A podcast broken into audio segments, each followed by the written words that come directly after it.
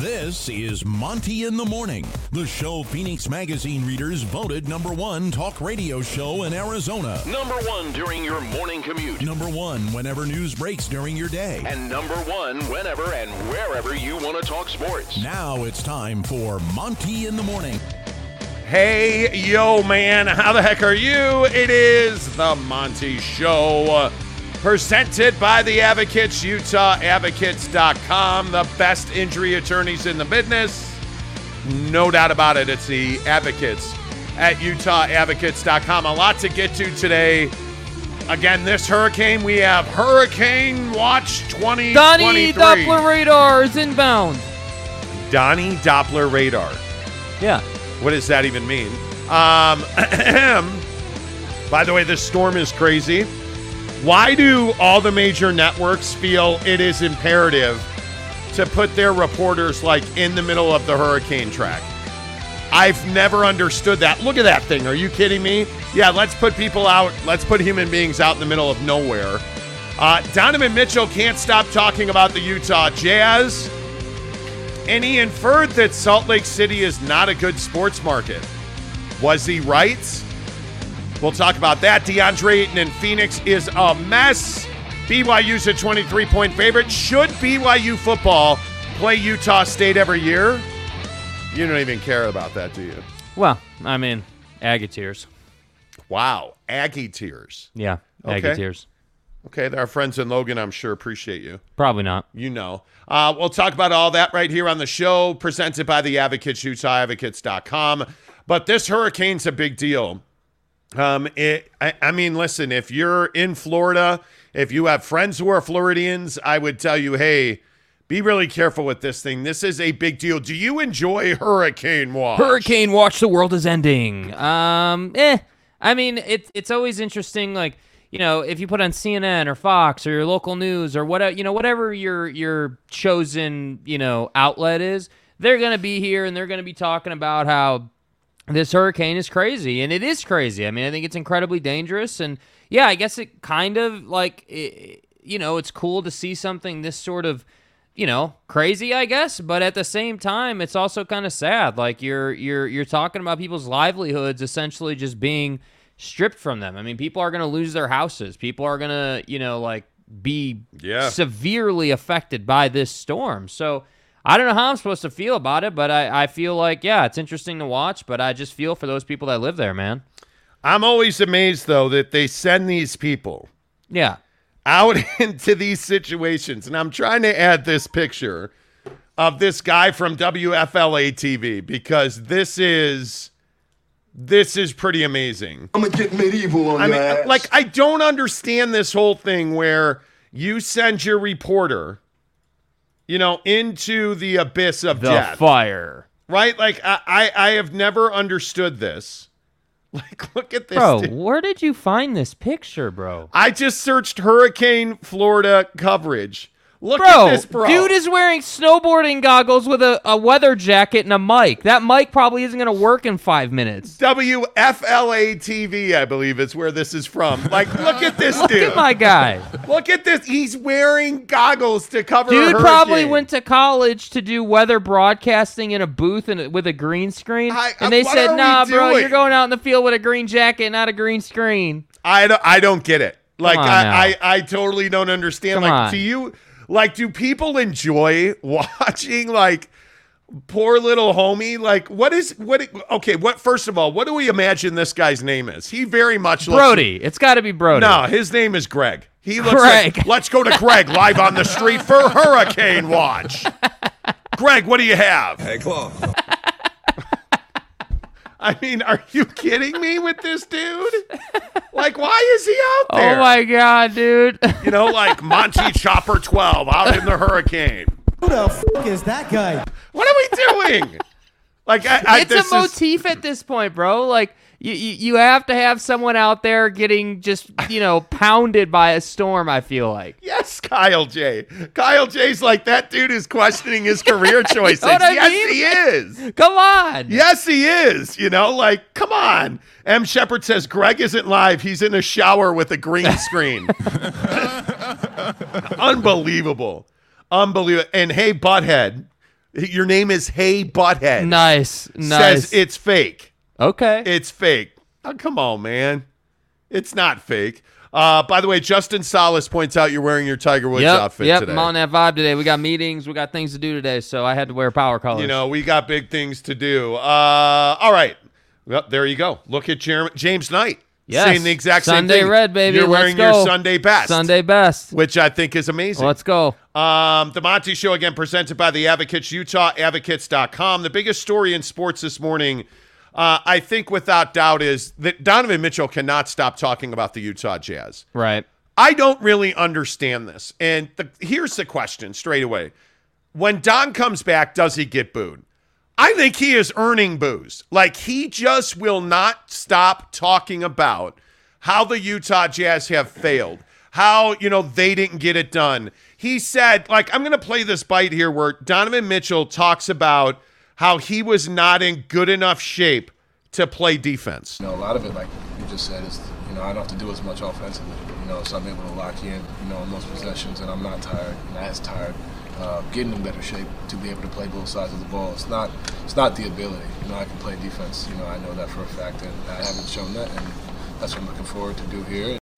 So wait, you're telling me, Don, that you weren't in good enough shape to play defense? You're telling me that you only, you know, were in good enough shape to play one end of the floor, and No, then the, the you inference were is, tired, dude. The inference is what he's saying there. The inference is is that hey, in Utah, because again, he didn't say it, but if you listen carefully, and we have other bites where he specifically mentions Utah, but this one I thought was interesting because he doesn't specifically say Utah, but what he's essentially saying is that hey. You know, in in the past, like I I've been too tired to play defense because I've carried such a load offensively uh, because other guys, you know, just couldn't get their own bucket. It was basically me and everybody else. I was involved in every offensive play, which I don't necessarily disagree with 100%, but to say that you weren't in shape enough to play defense is a little ridiculous considering the tape you've put out defensively. I mean, the guy, with all due respect to Donovan, because I love his game, I love what he brings to the table, you just weren't trying on defense. I mean, you, you can flat out see that. So, I don't know, man. Like that that particular clip, I was just like, look, man, you're you're you're beating around the bush. You should just come right out and say like, yeah, I had to carry the load offensively. You know, those guys couldn't get their own, and I was tired. Like, just come out and say it and stop beating around the bush. That's what that cl- clip like kind of left me feeling. Well, what I would say is don't come out and say it at all. Like, yeah, why don't say it at all. Yeah. I, I don't understand why are you why are you talking about this? I, I and maybe I'm just maybe this is just me, but I, I don't understand why Donovan Mitchell has to say this stuff. Like this other bite that I'm going to play. I, I mean, he just he loves to say, "Oh, we didn't get it done in Utah." You know, I've made it to the playoffs every year. Ultimately, I haven't gotten to the end goal, and that's what I'm looking to do here. You know, I think, and my goals align with our team's goals, which makes it easier. But for me, um, it's it's no secret I haven't won. You know, we haven't I haven't won. We didn't win in Utah. We didn't get the job done as a group. So now that I'm here in Cleveland, that's the goal. You know, it's to, not just to make the playoffs, but to go deep into the playoffs. And And listen, I don't I don't think that that's dishonest. I don't think it's disingenuous, but he has said that what 50 times? Yeah. I mean, he said it repeatedly. I mean, he I feel like that is Donovan Mitchell taking a shot at the Utah Jazz. Yeah. And I if it was just once or twice or he said that repeatedly. Or maybe if like a reporter had asked you a certain question that kind of warranted that type of answer, I could kind of understand it. But you know, the the big thing here is that I feel like there's a lot of bitterness on both sides. Like if you uh, once again, if you keep up with the Twitter tea leaves, like you'll see that there are several reporters in this town who are who are talking about you know like retweeting that first clip about Donovan talking about defense and saying that this is like you know the annual procedural press conference where Donovan says he's going to play defense every year or you know or Donovan doing what Donovan's doing. It just seems like there's a certain level of of bitterness around the whole situation. And I'm just here to say that that yeah, Donovan didn't win here, but he made the playoffs every year. So for Jazz fans and for the media, I kind of have a tough time like crucifying this guy or hating on this guy or you know taking this guy through the gutter when he took you to the playoffs every year of his career so far. Like I have trouble with that. And so to me, my issue here is that Donovan just is on this campaign it feels like. He's on this sort of marketing campaign. I guess I don't know how else you say it. Like he's on this narrative where he just wants to point out it didn't get done in Utah and now he's in Cleveland and it's going to get done. And my biggest thing is, hey, if you're going to say all this, you have to back it up on the defensive end, man. You got to show it. I feel like the dysfunction in the relationship with Donovan Mitchell and the media hastened his departure. I feel like specifically, you know, the beat writers around this team treated him with so much disrespect that I think it made it easy for him to want out. Mm-hmm. And I thought it was interesting that he said, you know, what he was asked about media day in Cleveland and he was really surprised how many people showed up to media day. Donovan said we didn't we, that didn't happen in Utah. Yeah. You know, like it, it, the media, and I know that we talk about this a lot on this show, but I, I'm telling you, the media in Salt Lake City is damaging Salt Lake City. The the media that covers specifically the Utah Jazz, I, I think Ute Media, I think BYU Media does a lovely job. Yeah. I think the media that covers the Utah Jazz is doing damage to the product. I think the media that covers the Utah Jazz did damage to Donovan Mitchell and really forced him out of Salt Lake City. I think the disrespect, I think the consistent um, fabrication of stories about him, I think the consistent narratives about him, this whole thing about Don every year saying that he'll play defense and he never does. Like, it, you're not writing about the game. You're not writing about his performance. You're not.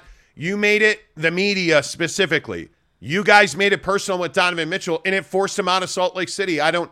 I don't think there's any other way to look at that. Yeah. When you make up stories, when you straight fabricate stories about Don, what do you think is going to happen?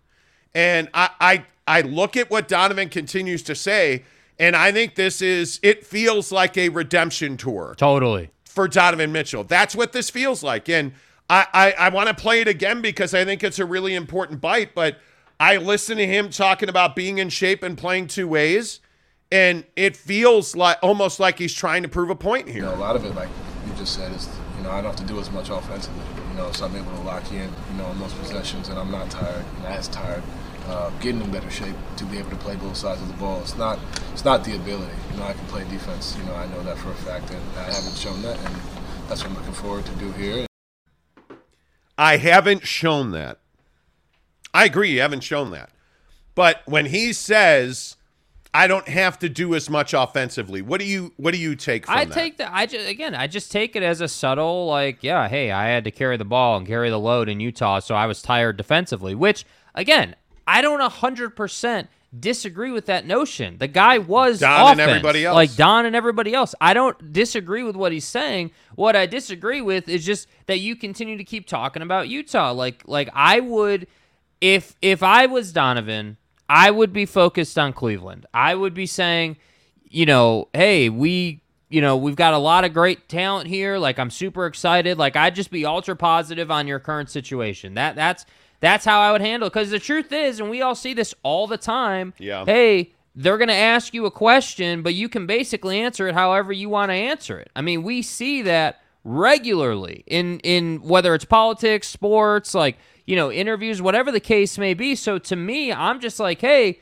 like there's no need for you to do this. There's no need for you to to speak on Utah anymore. Like if I'm Donovan, if you want it out so bad because it kind of feels that way, like he did really want out. If you want it out so bad, just let the past be the past. Let it be water under the bridge. Let it be done with. And focus on Yeah. being an all-star in a different city. Focus on being, you know, becoming one of the best two-way point guards or shooting guards in the league and handle your business. Because honestly, if Donovan Mitchell does not perform this season or does not have a 25, 30 points a night and contributing big time on defense, there will be questions asked. And that's just the reality he's in. Yeah, I agree. I, I think it's one of those things where you have to you have to I think it's gonna be tough for Don to let this go. And I I this goes back to why I don't think he he necessarily wanted was desperate to get out of Salt Lake City. Right. I, I don't. I think that Donovan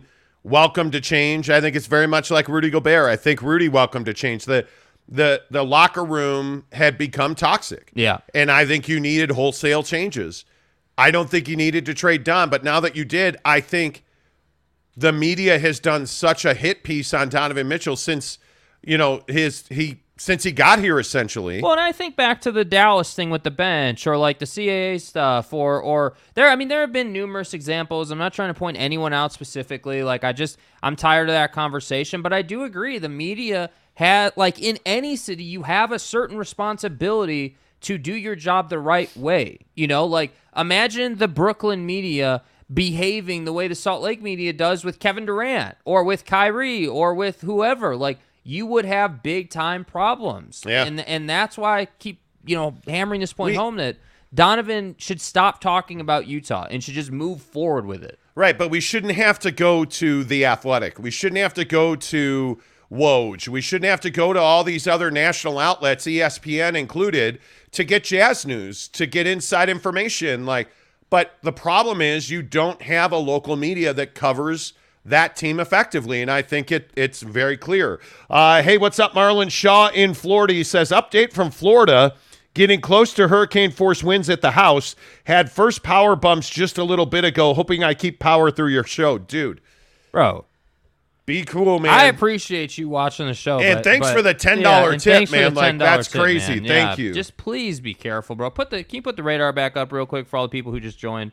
Like this this hurricane is absolutely positively gnarly. Like I don't know. I, I, I don't know how Floridians do it sometimes. Like these hurricanes are just crazy. Like that is literally swallowing your entire state, bro. Like it's over. well, if you look at the eye of the storm, that big yellow with red, um, you know, right off the Gulf Coast, it's going to make landfall today, um, and it's going to be gnarly. Like you look at the, you know, you look at that Gulf Coast, it, it, it's going to be catastrophic. I mean, it's a Category Four hurricane.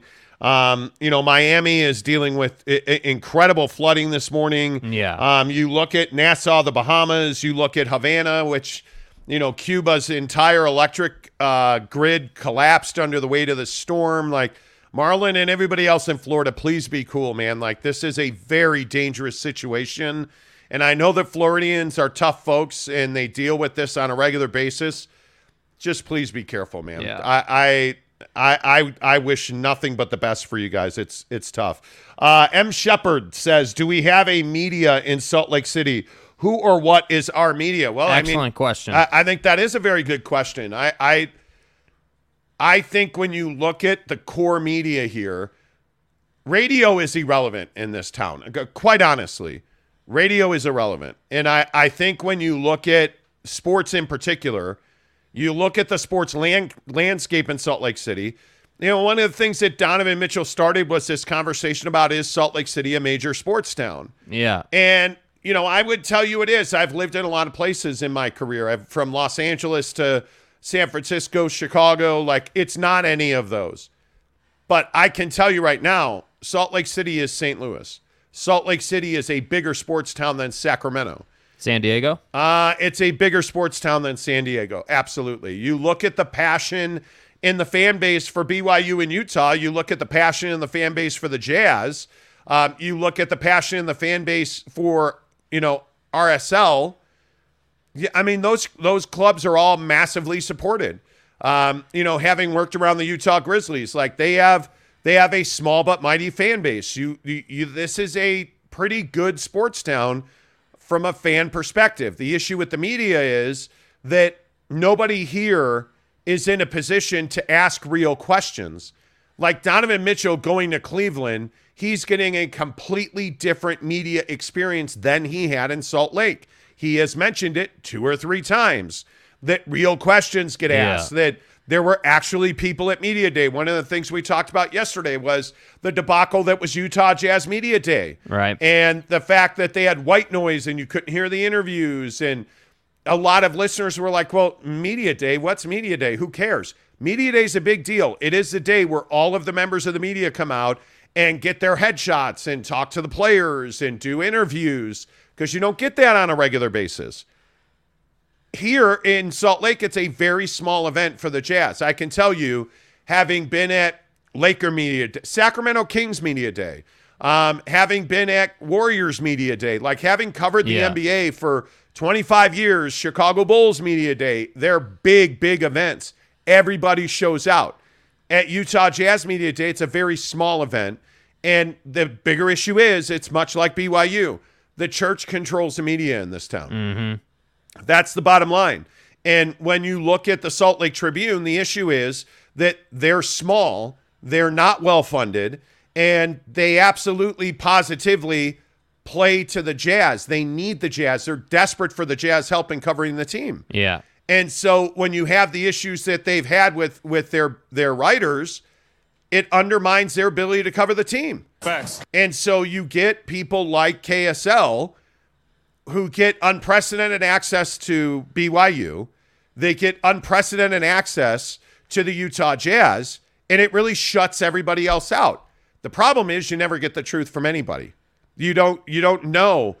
Um, for instance, a Brant Keithy knee injury. Like for instance, For instance, how are we? And I, I don't even say this arrogantly, and I don't know you guys can correct us. How have we been leading the news cycle on the Utah Jazz for over a year?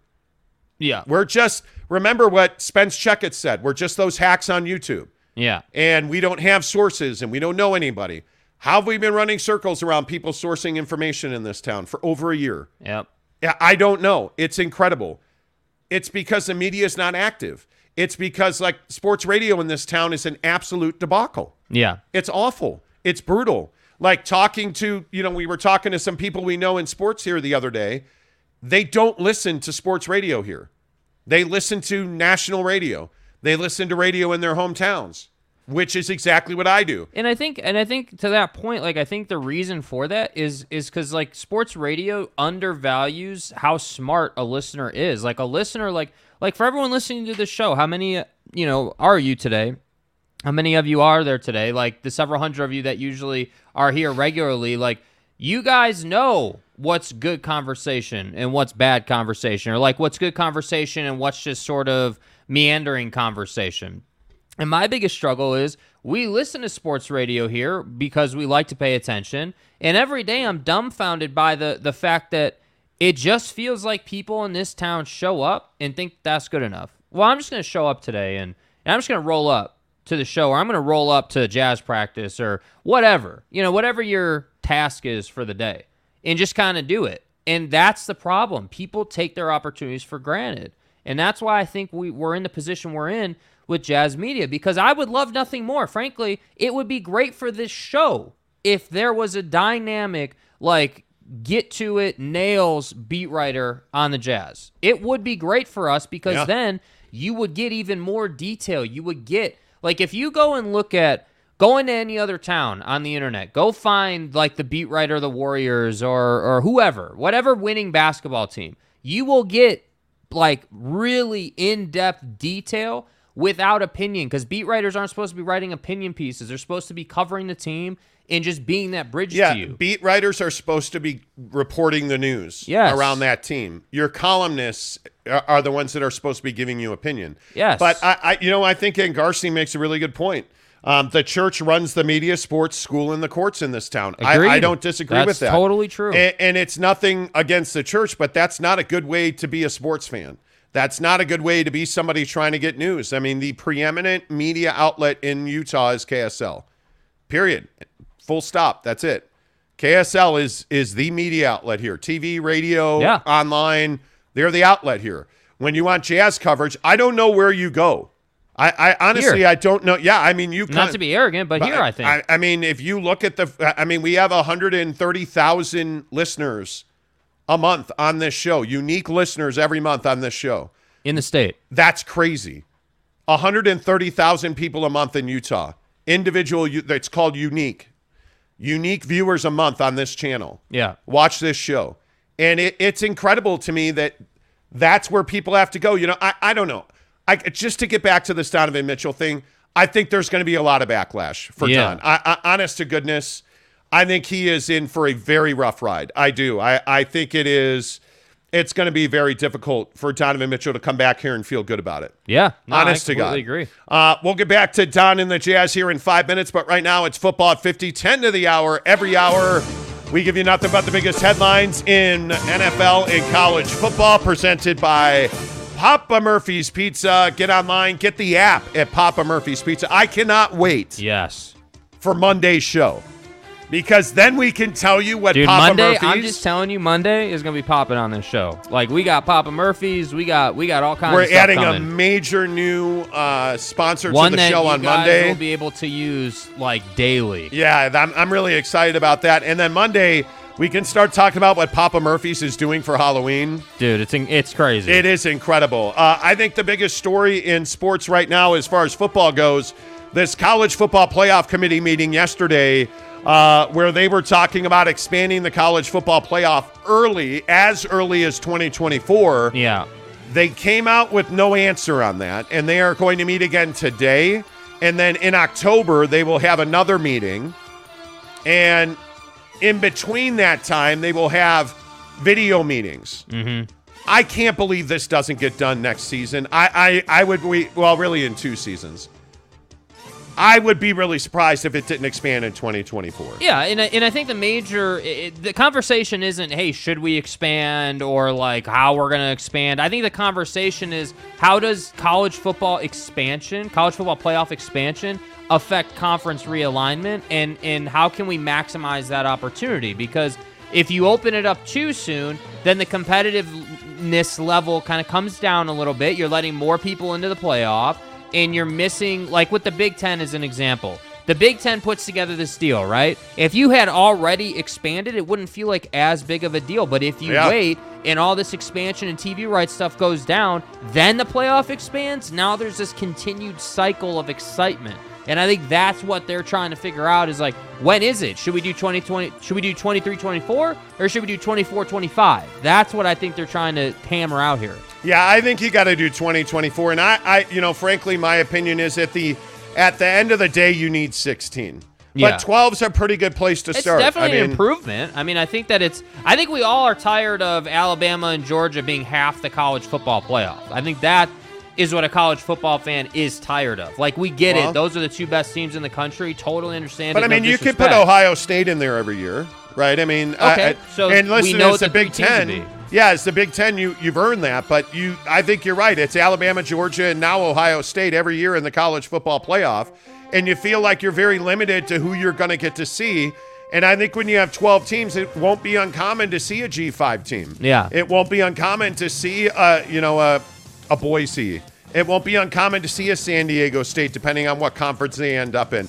That's what college football needs. You need Yes. more access to the lower level teams to to in my opinion to balance out the college football playoff you know like it is really in my mind that that's a critical piece Yes. of the college football playoff it, it truly is by the way we are still on hurricane watch um, and it is impacting a lot of sports you look at the the tom terrifics because Yes. miami plays in cincinnati tomorrow night um, the Tampa Bay Buccaneers are currently with their families in Miami, working out at the Dolphins facility. I mean, look at the size of this storm. yeah, dude. Look at Nassau, the Bahamas. Look at Havana, who was pounded by this storm as a Cat 3 hurricane, uh, knocked out the entire you know power grid in in Cuba.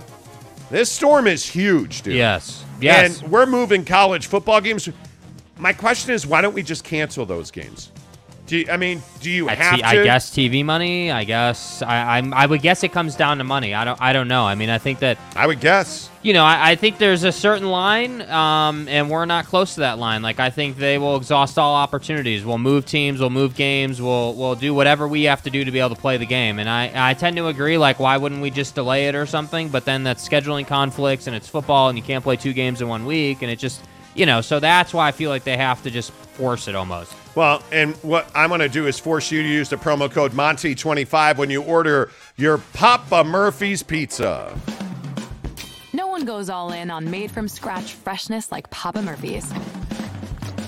We go all in on quality, all in on craft. And on the triple pep pizza, we go all in on pepperoni. Because when you go all in, people notice. Go all in with a limited time triple pep pizza, topped with three types of pepperoni for just $11.99. Papa Murphy's. Change the way you pizza. Ah, indeed. Use the promo code Monty25 to make sure you get that uh, pizza of your dreams. Again, Yes. next week it's going to be crazy what Papa Murphy's is doing. And, you know, knowing the local owners here of all the Papa Murphy's, and yeah, Papa Murphy's is a national brand, obviously, but we deal with the local owners here in Salt Lake City.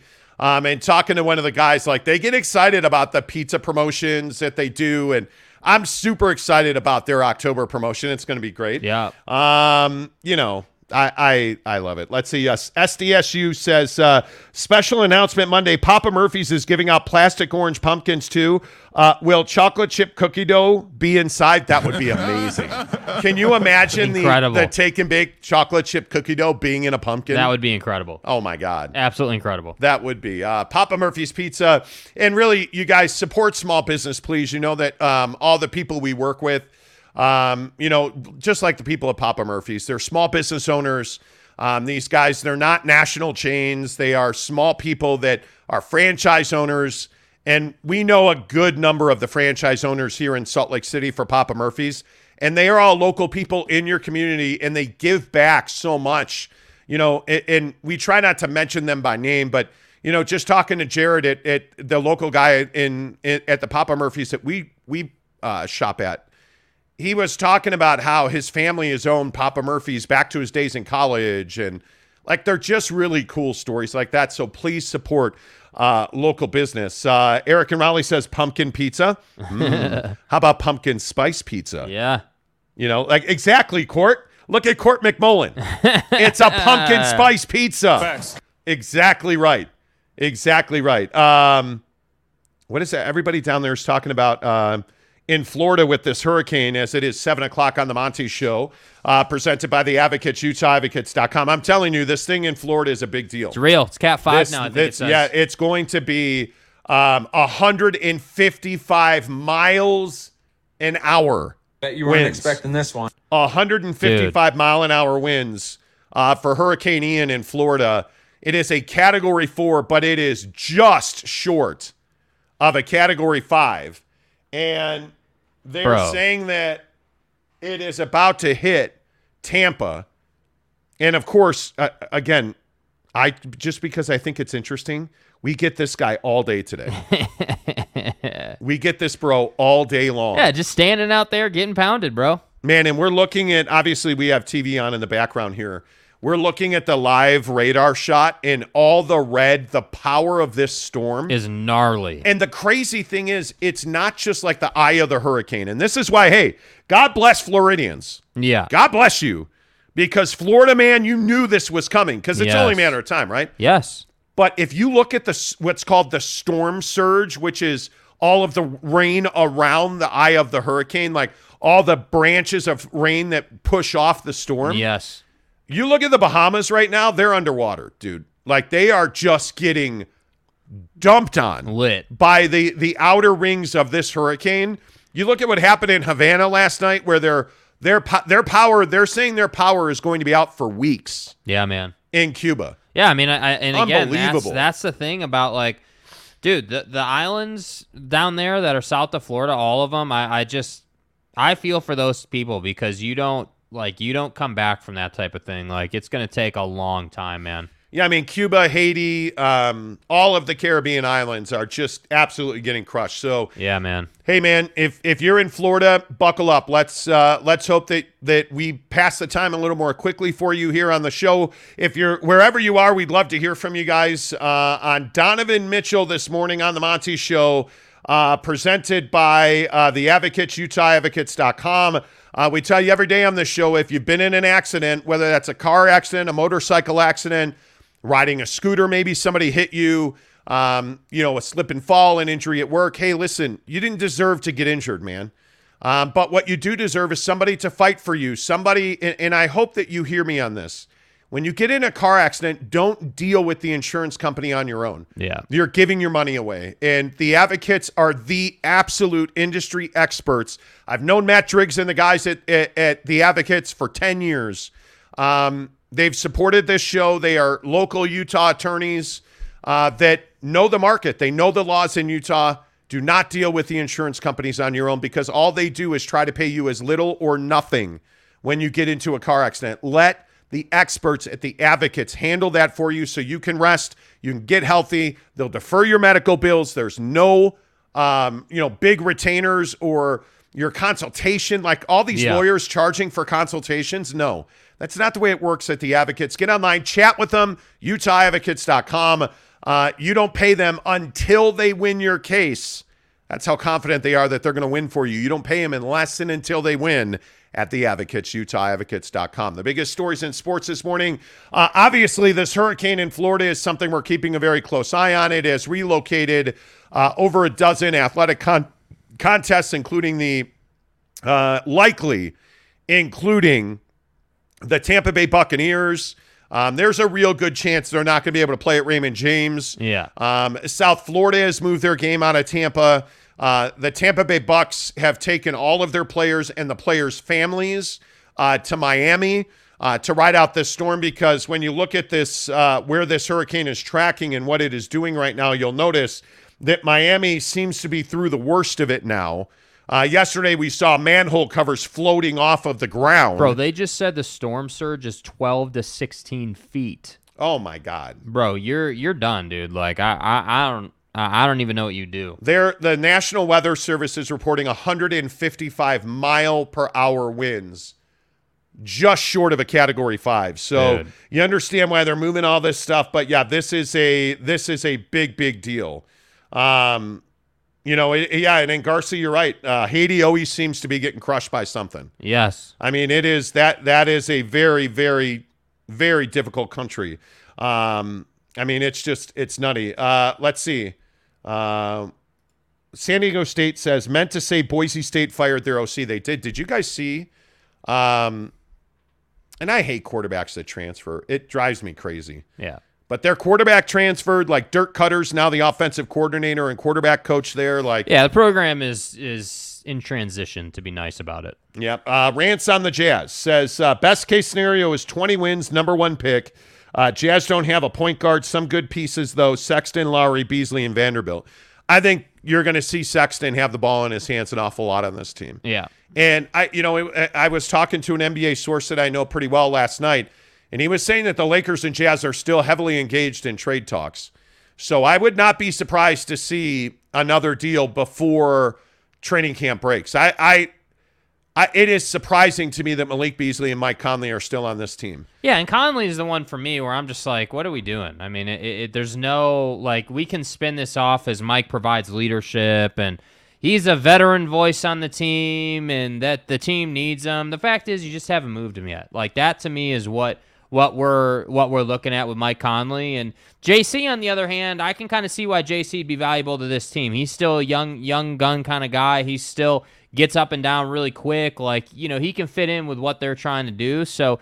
I don't know, man. I, I, I just think it's only a matter of time for Mike, if I'm being honest about that. Yeah, I don't disagree with that. I think it's one of those things where it's not if Mike Conley gets traded. Yeah. Mike's going to get traded. I mean, he was talking the other day.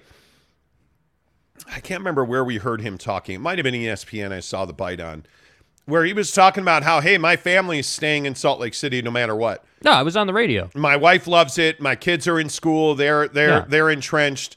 When and he, I don't know if it was a slip, but he almost said, "When I get traded," and he was like, "Well, when you know, if I if I wind up in a," it was like, "Oh, so you know you're getting traded." Yeah.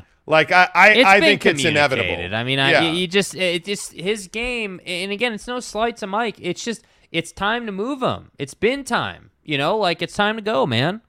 Yeah, I, and, and I don't think that that's anything that is an indictment on Mike. It's just Yeah. where this franchise is right now. But I also want to I, I also want to talk about this this idea of the number one pick. The Utah Jazz will not end up with the number one pick. It, it the the hill to climb to get there is incredibly steep. I also think you have several organizations number one picks, Walker Kessler, Agbaji, like you have all these you have all of these high draft picks on your roster already. And I think when you look at everybody's like, you know, Wembanyama's the guy you want. It's like, no, he's not. Uh, I mean, that kid, and everybody's putting out this tape now where, you know, he's out playing exhibitions and he's going to play the G League Ignite tonight. And is he a good player? Yes, he is. It's when, not if he gets hurt. Mm-hmm. I mean, he is what is he? Seven two. And here's my thing with He's like a hundred and s- I think he's 146 pounds. Yeah, he's a stick. I mean, you know, he's got he's super tall. He- The the thing that people get excited about is he has touch. He can handle. He can move He a little can bit. shoot. Like he can shoot. Like he's got skills. But I think what no one's talking about, and this is unbelievable to me, nobody's talking about the fact that he's playing against kids. Nobody's talking about the fact that he's not playing against Zion Williamson or LeBron or or the best talent in the world. Because I got news for you. You're gonna go and try and get the number one overall pick, and then against the Lakers, he's gonna get lit up against against the Pelicans, against any established NBA talent, he's not dominating them, right? Like he will get blocks, he will make plays, he will definitely have a good NBA career. I'm not doubting that, but but let's stop saying that this guy is the next is the second coming of Kevin Durant because he's not. I'm just telling you, he's not. He's not that athletic. He is big. He will dominate centers in the NBA, but my biggest concern is A, injury, but B, he's not playing against anybody who's as strong as him or as fast as him. That's the problem. So when he tries to do this whole, you know, this back down and then spin to the baseline against a guy who can hang defensively on the block, you think that he's going to get away with that? You think that he's just going to be able to he's just going to be able to do whatever he wants? No, dude, he's not. That's not how this league works. Look at Giannis. Look at Giannis's path. Giannis came into this league without a jump shot, just as a pure athlete. And now what's he done? He had to build his body. He had to put on all this muscle. He had to learn how to Yeah. shoot. So what is he? Probably 5 or 6 seasons in now, whatever it's been. Now he's an MVP caliber player and that's what I'm saying about VW. He ha- he's going to have to put on muscle and learn how to play with finesse because he's not going to be a guy that's going to bang with guys or be real physical. And I'm just simply saying that NBA defenses, especially bigs, are going to know that and they're going to use physicality to get in his head. So he's going to have to figure that out. I don't know how long has Giannis been elite. Like probably five years now. Yeah. I mean, this is I I want to say he's going into his ninth full season in the NBA, and he was drafted in 2013. I want to say like he. I would guess he's been elite for five years. He's really been the best player in the NBA in that conversation. He got drafted the in 2013. Yeah, I mean, he. I, I think he's been.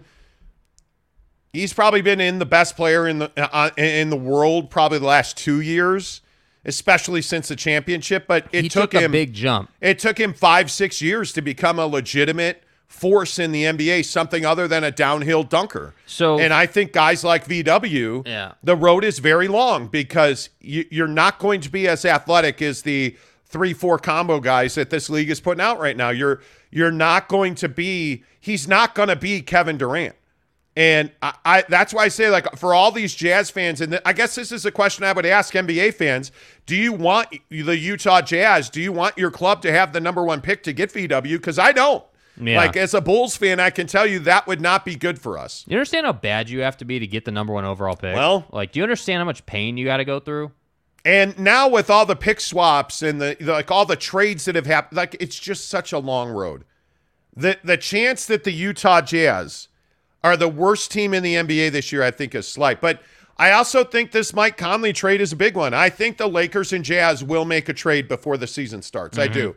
I, I like I, I look at what the Jazz have. I think Malik Beasley is a very valuable chip. You're not in position now to get two first round picks from the, the Lakers. And I, I think that the Jazz were in position to make that happen. Uh, I was told a week ago before the Bojan trade happened that they had those two first round picks. We talked about that on the show that the Jazz had two first round picks from the Lakers, but the Lakers needed to go and find a third team because I really don't think that the Jazz had an appetite to take on significant salary. Yeah. And they wanted to get under the luxury tax threshold, which they clearly did by giving Bojan Bogdanović away to the Pistons. And that's frustrating. You know, I, I've thought about that a lot. And, and, you know, initially I was like, man, is, is, is saying, is, is uttering the words, hey, they gave Bojan away. Is that too harsh? But then you look at the deal and you're like, yeah, they basically gave him away. And now the news comes out yesterday that the the day the trade happened, as soon as the trade was finalized and executed, all three of those guys, Danny, Justin, and Will, all called Kelly Olynyk. That's how excited they are about Kelly Olynyk.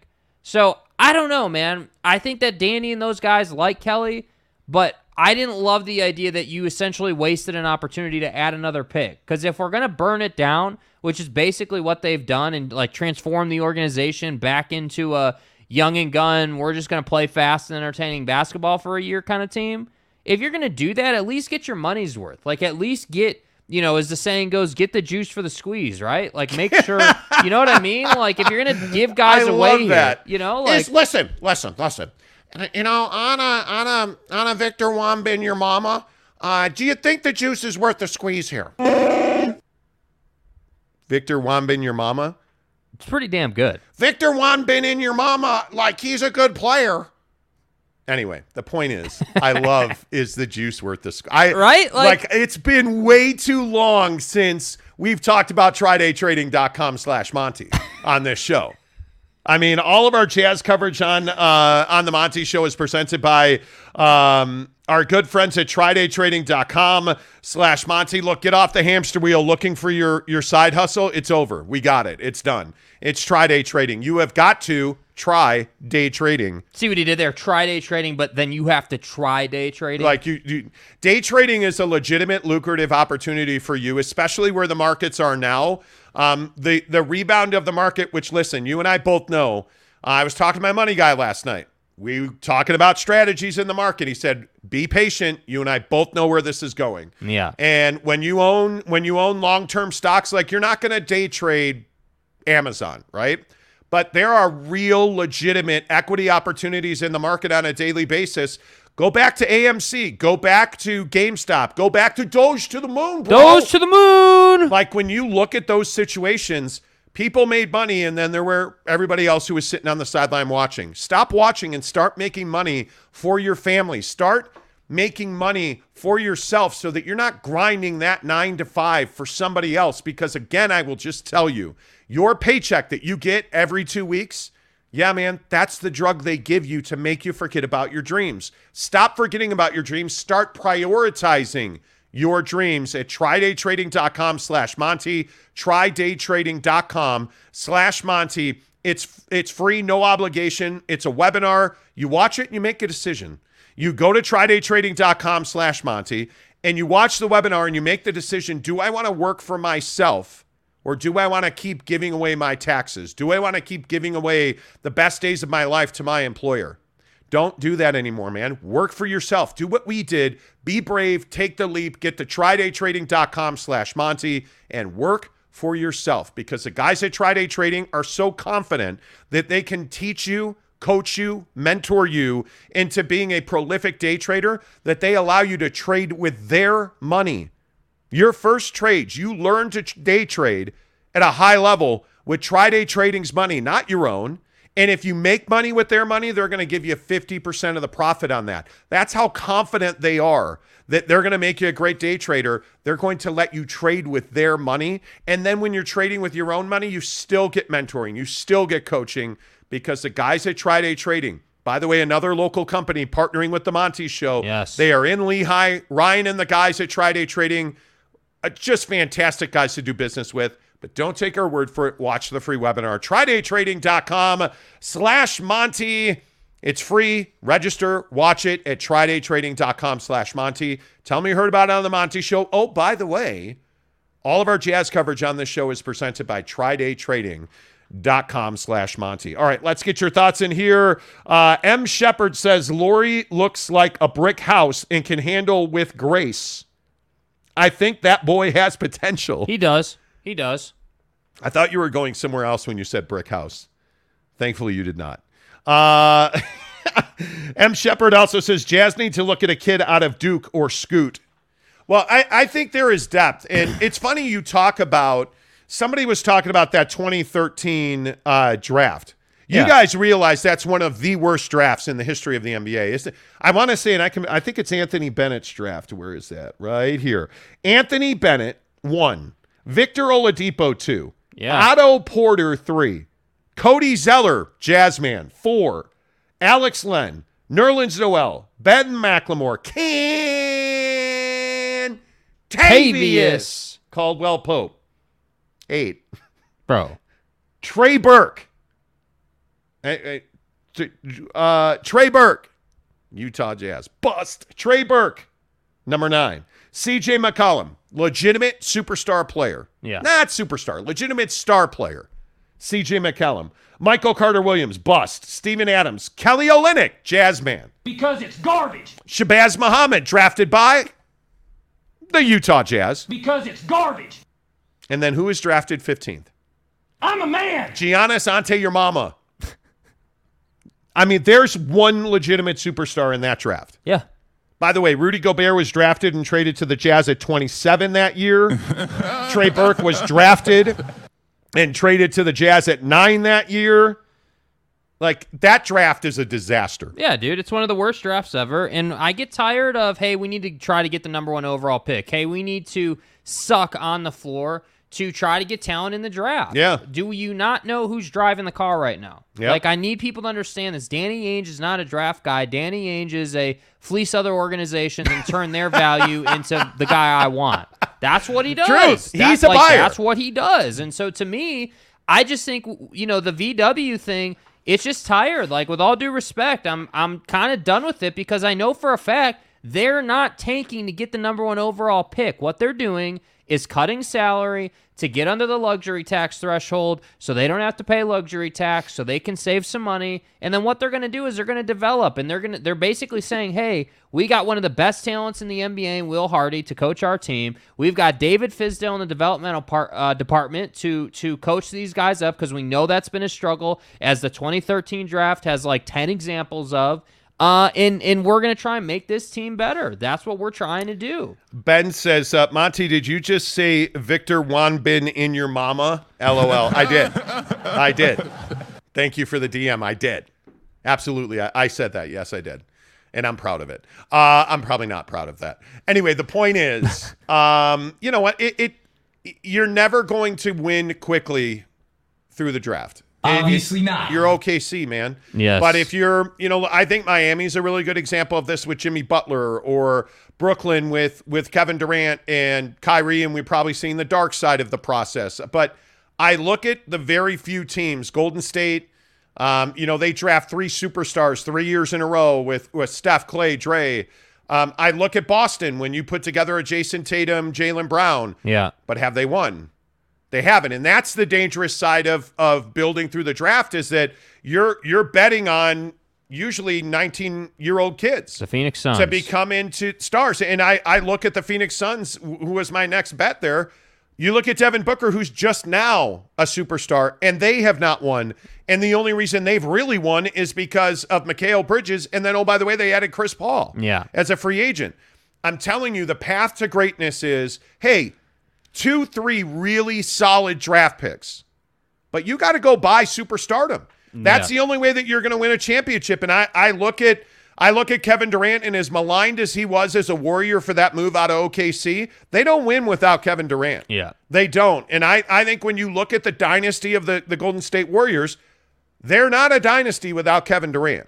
Well, and Kevin Durant doesn't come to the Warriors if they don't develop Clay, Steph, and Dre. If they weren't already Truth. good, like you know, I love Kevin Durant. Obviously, you know his face is right here, me and my, me and my guy, right? But but the fact is, is he wouldn't have gone to a losing team. We just all No, know he would that. not have. So I think that you have to. It goes both ways. All right, let's get some of your thoughts in here. You guys are amazing. Thank you so much for all of your comments, interacting with the show every day, uh, right here on the Monty Show, presented by the Advocates, UtahAdvocates.com. Uh, Mike Maple says Henderson would be ideal for Utah. Henderson, which one? Give me an idea. More detail. Yeah, more detail. And Garcia says, how about adopting the the JRE format and keep the ad strictly at the start of the show?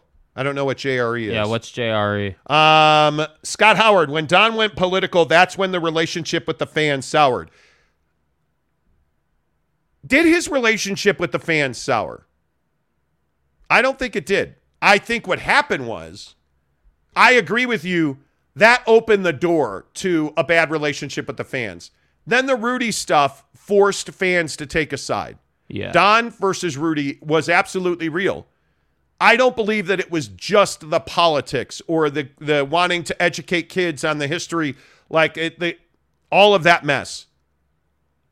I think It was the Don versus Rudy thing that was his ultimate undoing. But there. I think you make a good point with that though. Like that, you know, the that, you know, when Don started talking about that off the court stuff and the political stuff that that kind of started that that sort of process, you know, and they kind of it all sort of Yes. snowballed. And and you know, the other thing I would say about Don real quick too is like I think I hope he learned his lesson about like when to ask for a trade and when not to. I, I never believed in my Well- heart that that he wanted to be traded. What I think Donovan wants is a team that he can kind of control and be the guy. And the problem was he was the guy on the floor, but in the locker room, I think he because he was so young, he was still learning how to be the guy Well, off the floor. But also, by the way, I think Quin Snyder had a lack of leadership. I think that Quin did not want to. Quin was very much a player's coach, Mm-hmm. and Quin was not a guy that was going to go to Rudy Gobert and say, "Hey, you got to pipe down."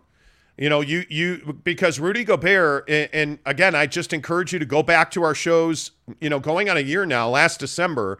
When we started talking about the chemistry issues that were seeping through the the, the walls at, at Vivint Arena, Yeah. and you started hearing about you know Rudy Gobert calling out guys and then not taking critique in return, and that he continually called out guys, and then he he called out Donovan and praised Devin Booker, and nobody said to him, "You can't do that." That's an issue. And then when guys like Mike Conley went to Rudy Gobert, Rudy didn't take it well. And he didn't take it well because he believed he was the alpha on this team. And you never had leadership from the top down saying, hey, Rudy, you got to pipe down here. Yeah. This is not how we're going to do business. And nobody ever said that. And I think ultimately that was Quin's undoing because Quin Snyder wanted them to be much more aggressive. Quin Snyder, the, the the day that you knew Quin Snyder was leaving this team, and I encourage you to go back and listen to our shows that week.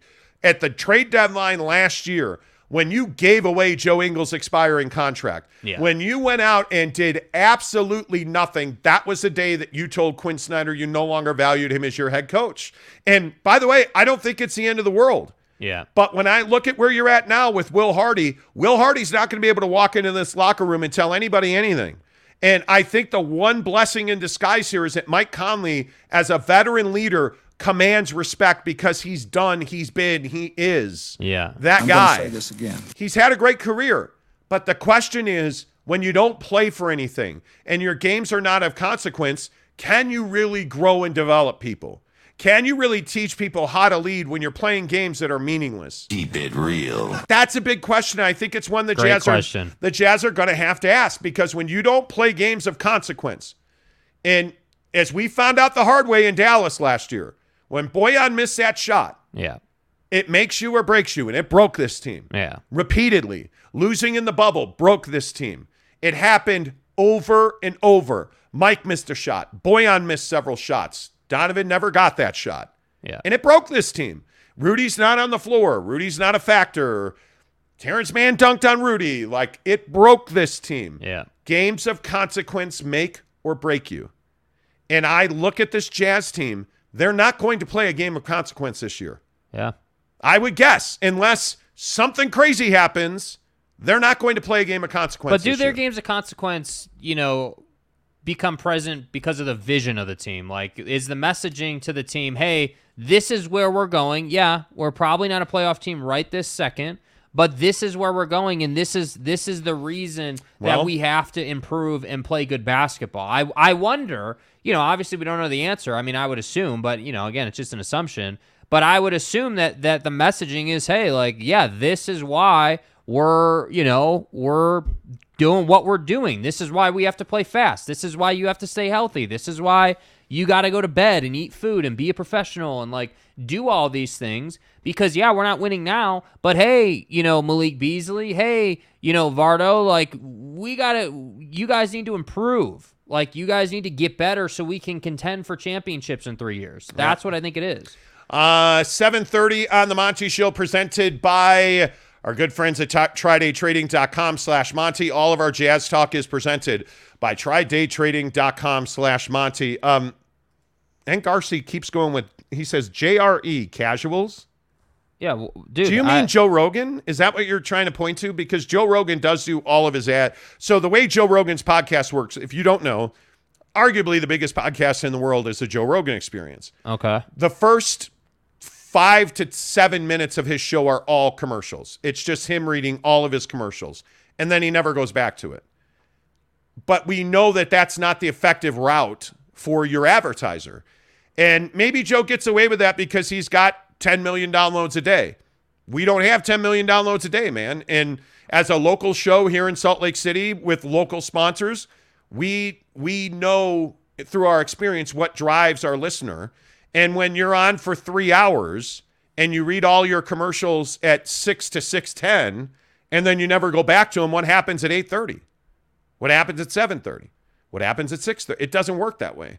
So when you're doing a live stream show, that's just not the way. I think he means. I'm not assuming you mean Joe Rogan's show. Yeah, what he- he's saying know. Joe Rogan experience. That's exactly what he's referencing. I'm guessing. Yeah. I am guessing. That's that. what he's- that's what uh, he's Rant says championship. LOL. Shot 100 threes a game. Strategy made Terance Mann look like Steph Curry two years back. Yeah, it did. Scoot Henderson. Oh yeah, Scoot would be a great. I'm a huge Scoot guy. You know, like I, I don't know if Scoot. What does Scoot weigh? Um, we've talked about Scoot on the show a couple of times. Um, I am much more a believer in um, what does he weigh? Scoot Henderson is 6'2", 195, which is good size. And I, I, I this okay is, and this is, well, 195 when you're 18 years old, I'll take it. I'll take it. And I look at his game, and he is he's phenomenal. I mean, the guy, he's got G League experience, obviously. Like he, and I think I've even said this on the show. He'd be the guy I would take. I am never going to be the guy that's going to say draft VW. I'm not. This I, feel like the VW thing is the same thing as Zion. Everyone said, "Oh, Zion's the Jesus Christ of basketball." Oh my God, VW is just everything that any basketballing organization could ever want. Even though he's doing this against hundred-pound kids and nobody who's ever going to play in the NBA. How do we just skip over that? How do you have no ability to say, "Yeah, wow, if he's playing someone that's 250 on the block, how's that going to work out for him?" man, if he's playing, even if he has a matchup against an NBA caliber player on the block who's six Yeah. five and he's seven three, I mean, yeah, he'll probably just shoot over him. But who's who's to say that guy's not going to foul him hard? That's what I have a problem with. NBA basketball is physical, bro. It is it like they are gonna come after you, and that's what I don't think people value nearly enough. Yeah, and you know, I, just looking at um, Scoot Henderson's G League stats last year: 11 games, 24 minutes, 14 points. Um, not a 17% three point shooter. That's going to have to get better at 6'2. Um, but I mean, the, the guy is 18 years old, and I just, I'm a huge fan, dude. Yeah. I'm a, I'm a big believer in Scoot, and he would absolutely, uh, Mike Maples, be my guy. We've talked about that. uh, We've talked about that a lot. Uh, Freezy Breezy says KD's lying. About what? Uh, well, I think any. I heard yesterday on, or maybe it was a couple days ago, on Media Day, um, one of the talking head shows said if Kevin Durant's lips are moving, he's lying. That's his opinion. And that, but it's turned into a thing now. It's turned into a thing now, whether you like, and I hate that we do this pretty much on everything. Well, is he telling the truth? Where's the conspiracy theory here? Like, there's not. Like, uh, this Kevin Durant bite, and I'll play it again. We played it yesterday. Um, I, I mean, like, I, I look at this Kevin Durant bite. Is this arrogant? yes. But is he wrong? I know I'm that good that you're just not going to give me away. So uh, that's one thing I did appreciate about Sean and Joe is like, yeah, you're too great for us to give you away. Just that easy, that simple. So um, I get that. I know who I am.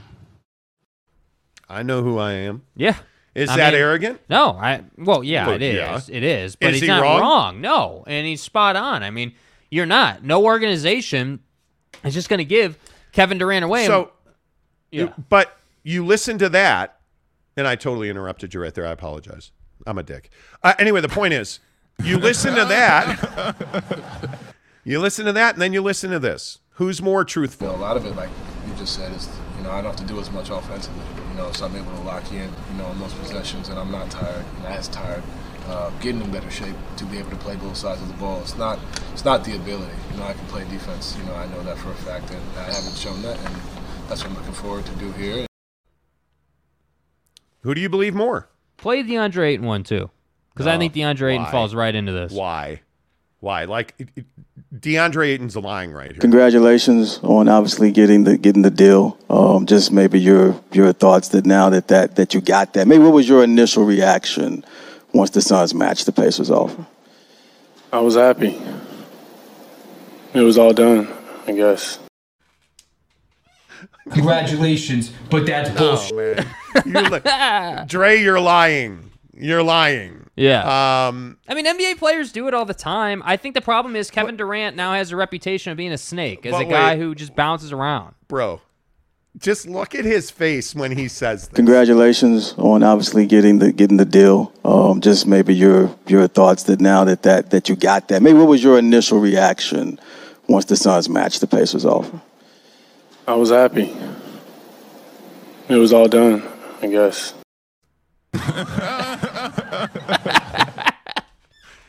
You are not a good poker player, sir. You're not. You didn't want the Suns to match. No. And obviously, this goes along with this bite right here. I haven't spoke to him on it. No, I haven't spoke to him at all. Ever since the game. No.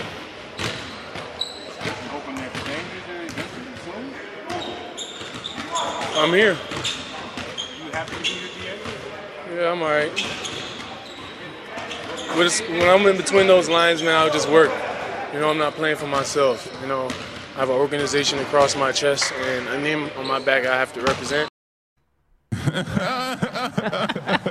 Yeah, I'm all right. I'm all right. I'm all right. Okay, dude. No. Yeah, sure you are. Sure That's you what. are. That's being a liar. That's Yeah. not being honest. So I think say, when like, you I look think, at dude, Kevin was being genuine in that bite. Like maybe that makes him an asshole, but he was being genuine.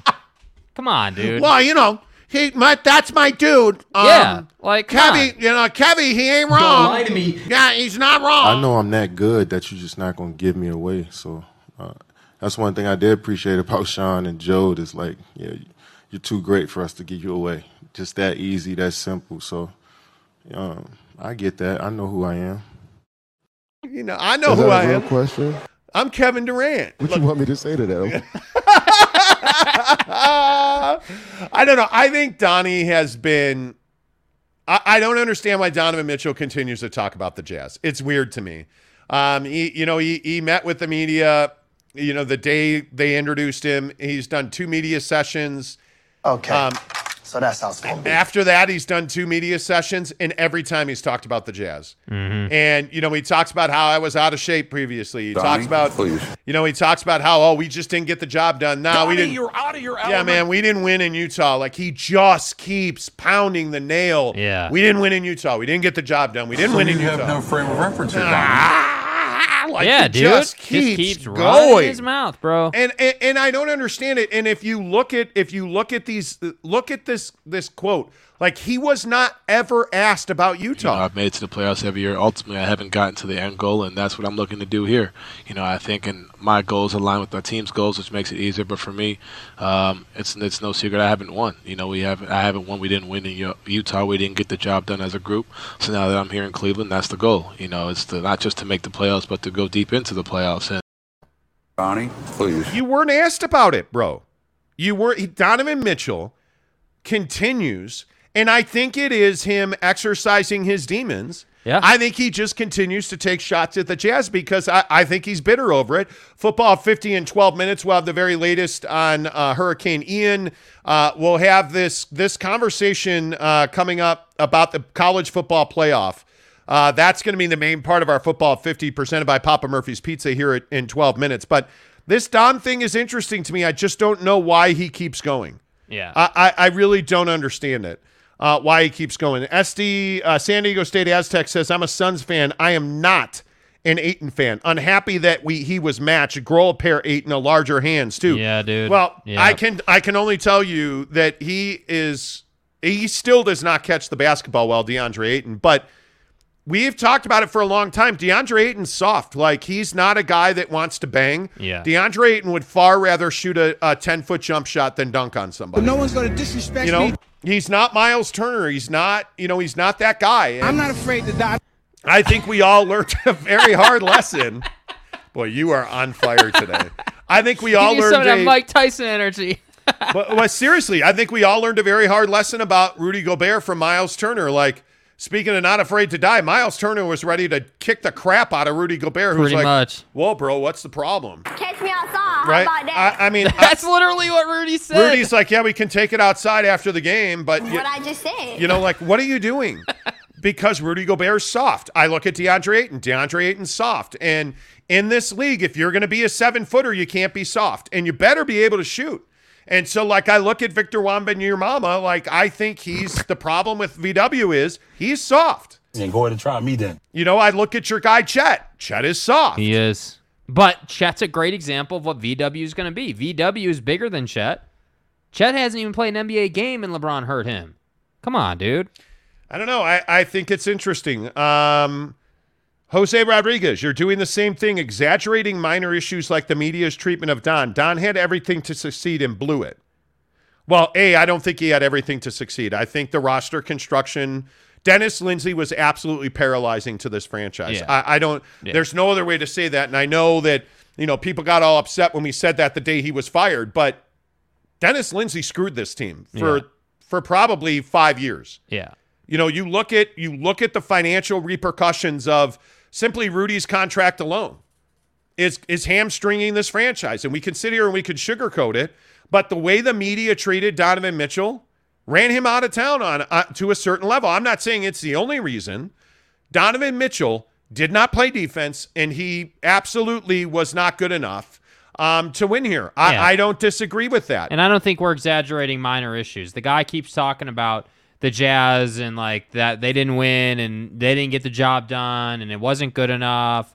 And then, you know, proceeds to say that he's going to start playing defense and everything's better in Cleveland. It very it just feels it's not exaggerating, man. It's clearly a grass is greener on the other side of the fence mentality. That's what it is. And and and look, I I'm not even saying I disagree with what what the the point that he's making. I don't disagree that hey, they didn't get the job done. Hey, like you know, you didn't have enough to win. Like I disagree with you, Jose. He didn't have enough to win. Bojan Bogdanović and Rudy Gobert are not championship caliber players. They're just not. There, there's not a, a world in an NBA game where Bojan Bogdanović should be doing anything other than shooting the three ball out of the corner. That just is what it is. There's not a world where Rudy Gobert should be the the the second option to score a bucket on your basketball team. That's just not how it should be.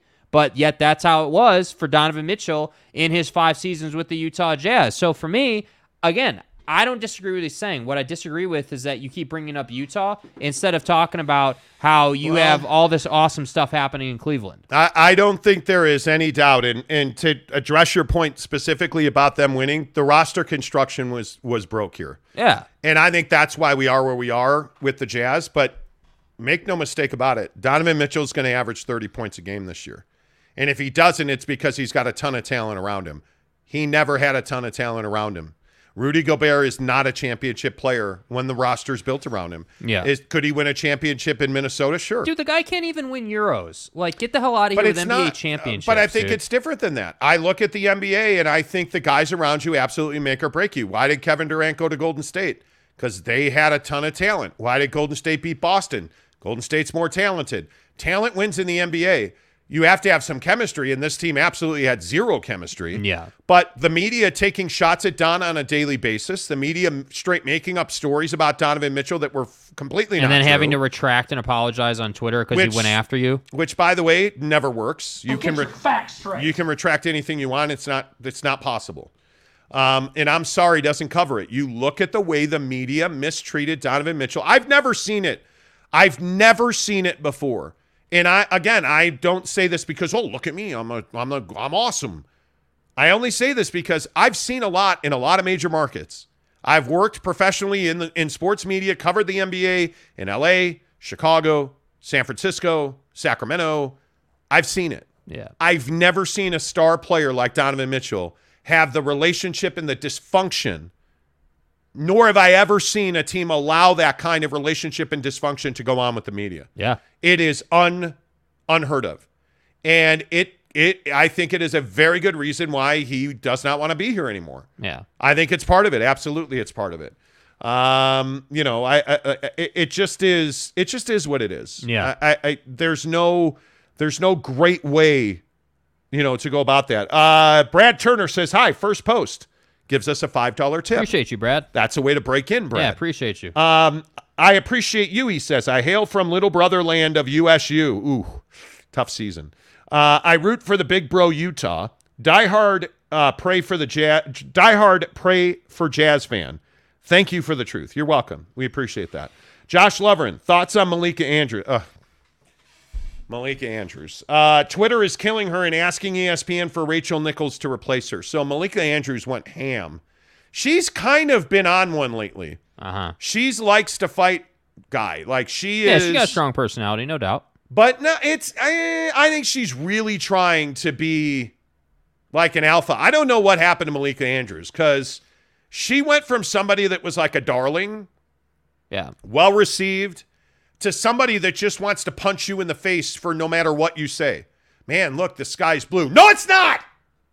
Like, what are we watching? Are you out of your goddamn mind. And I saw that on Twitter yesterday that people were going after. I didn't see. Andrews. I didn't see what she said. I missed that. It's So not it- what she said, it's what she's saying. She is Yeah. being super aggressive. Yeah. Really abrasive. no like one's going to disrespect me. going after Kendrick Perkins repeatedly. Yeah. You know, like it's just it's crazy to me that she she's gone from a darling to somebody that a lot of basketball fans can't stand watching. I actually don't mind Perk in his opinion. I mean, I don't love the It's guy, gotten but uh, better. it's gotten. I mean, he's improved. it's gotten better. Yeah. Uh, Jansen says Porzingis is an underrated shooter. Injury If prone. he can be on the floor, Injury prone. like again, another perfect example of a guy who was like the best thing since sliced bread. And what has he actually done? Yeah, I agree. Uh, football 50 in 15 minutes. Chet is going to keep getting injured unless he gains some weight, Freezy Breezy Yeah, said. dude. Sure. Yes. Yep. Yep. Eric C. Don is not upset with the Jazz. Come on. Okay. I don't know that he's upset with the Jazz, but he's certainly, I mean, he's doing interviews where he's not asked anything remotely possibly related to the Jazz. And he brings up, well, yeah, we didn't win in Utah.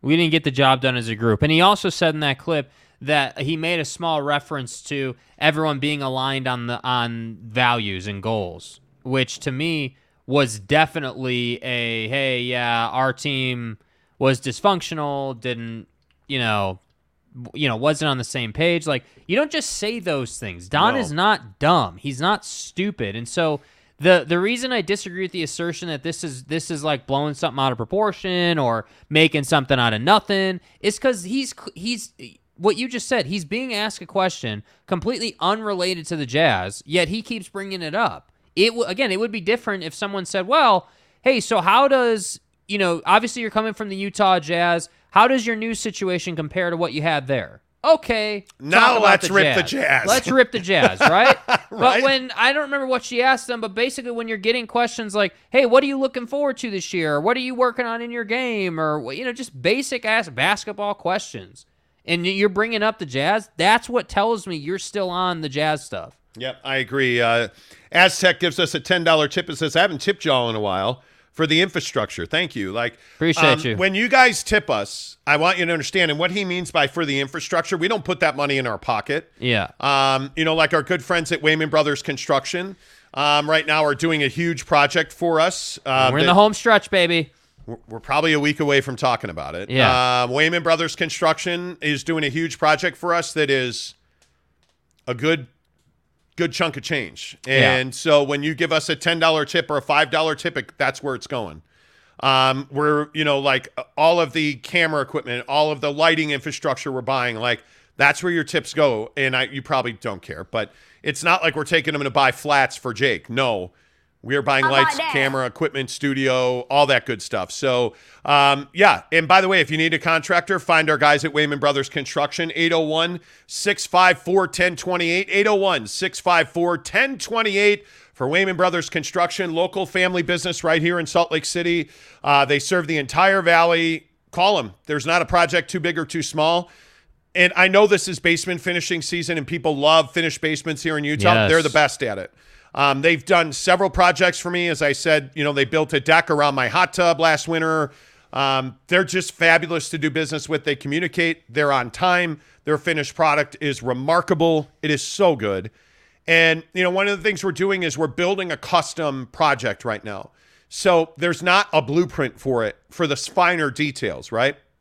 So Josh, who's one of their leads over there at Wayman Brothers Construction, you know, calls me and says, Hey, I'm going to be at the project in five minutes. Let's meet there and talk about it. All right, cool. So he says, Hey, I see this is an issue. Here's how I'd like to fix that problem. You know. How would you like to fix it? And we kind of come together and talk about it and we come up with a solution. I love that because they're communicating, they're fixing the issue, and the finished product is amazing. And by the way, they are on budget, which Yeah. is huge. Wayman Brothers budget Construction, time. 801 654 1028. 801 654 1028. Tell me you heard about it on the Monty Show. Aztec, appreciate the tip, man. Uh, it makes a big difference. Brent Burnett says um, Gobert and Spida going to be just fine. I think so. Yeah. I think Rudy Gobert is the bigger question. Will Rudy Gobert ever be the centerpiece on another ball club? I think that's a big question. When you're paying him and KAT, I think it's in 2024. Karl-Anthony Towns and Rudy Gobert will combine to make a $100 million. I think defensively they're going to be fine, obviously, but I think offensively I have real questions about floor spacing, about how you're going to w- what that looks like because I again, you know, with Utah, Rudy a lot of time, you know, would kind of get pushed into this no man's land at the baseline and at the block where he'd be out of the paint but kind of at the baseline waiting for the play to develop. And I don't know what you do with both of them. What did we see in the Dallas series? We saw in the Dallas series last year that Rudy Gobert loved Papa Murphy's Pizza and football at 50, 10 to the hour, every hour on the Monty Show. well get- played. We'll get back to the Jazz and the NBA coming up in 10 minutes. But right now, let's talk football right here. Thanks to our friends at Papa Murphy's. Download the Papa Murphy's app. Order your pizza. What do I do every Friday? Get on the Papa Murphy's app, order my pizza at 10 a.m., pick it up at 5 o'clock, and it's fresh and ready to go. They've got my, you know, my take and bake chocolate chip cookie dough. Pop it all on the smoker, done in 25 minutes. I'm telling you, by the way, we always talk about the pizza that we order. Again, Jimmy yesterday asked me on Twitter, hey, what's the recipe for the pizza you order?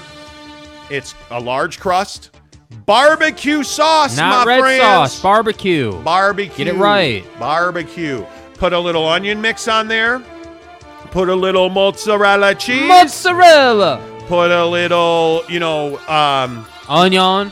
um, pineapple. Yes, I put pineapple on my pizza. Little mushroom, little cheese mix, and then you top it off with the green onion. Yes. Oh, Bomb. I'm telling you. Ironwood 885 25 minutes 425 And there's nothing like pizza during football season right off the smoker. on a 50 degree day. Let's and go. wait until Monday. The Papa Murphy's promotion for October is off the chain. As is the college football playoff, friends. The committee met yesterday. Um, and I wonder your thoughts on this. Does the college football playoff need to be expanded? Duh, it does, right?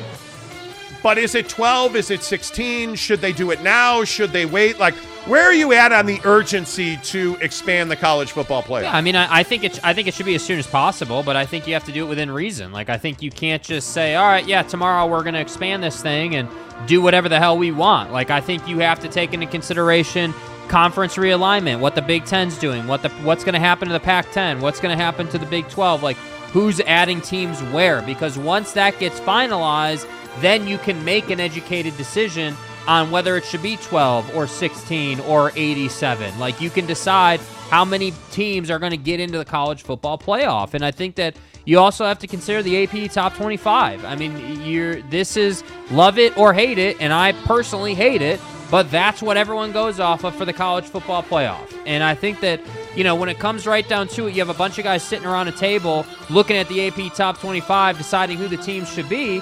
And I'm just here to say you can't expand the college football playoff if you don't know where these, what conference these teams are going to be in. You know, if, if Utah's in Well- the Big 12, that changes things. So I I think that's interesting.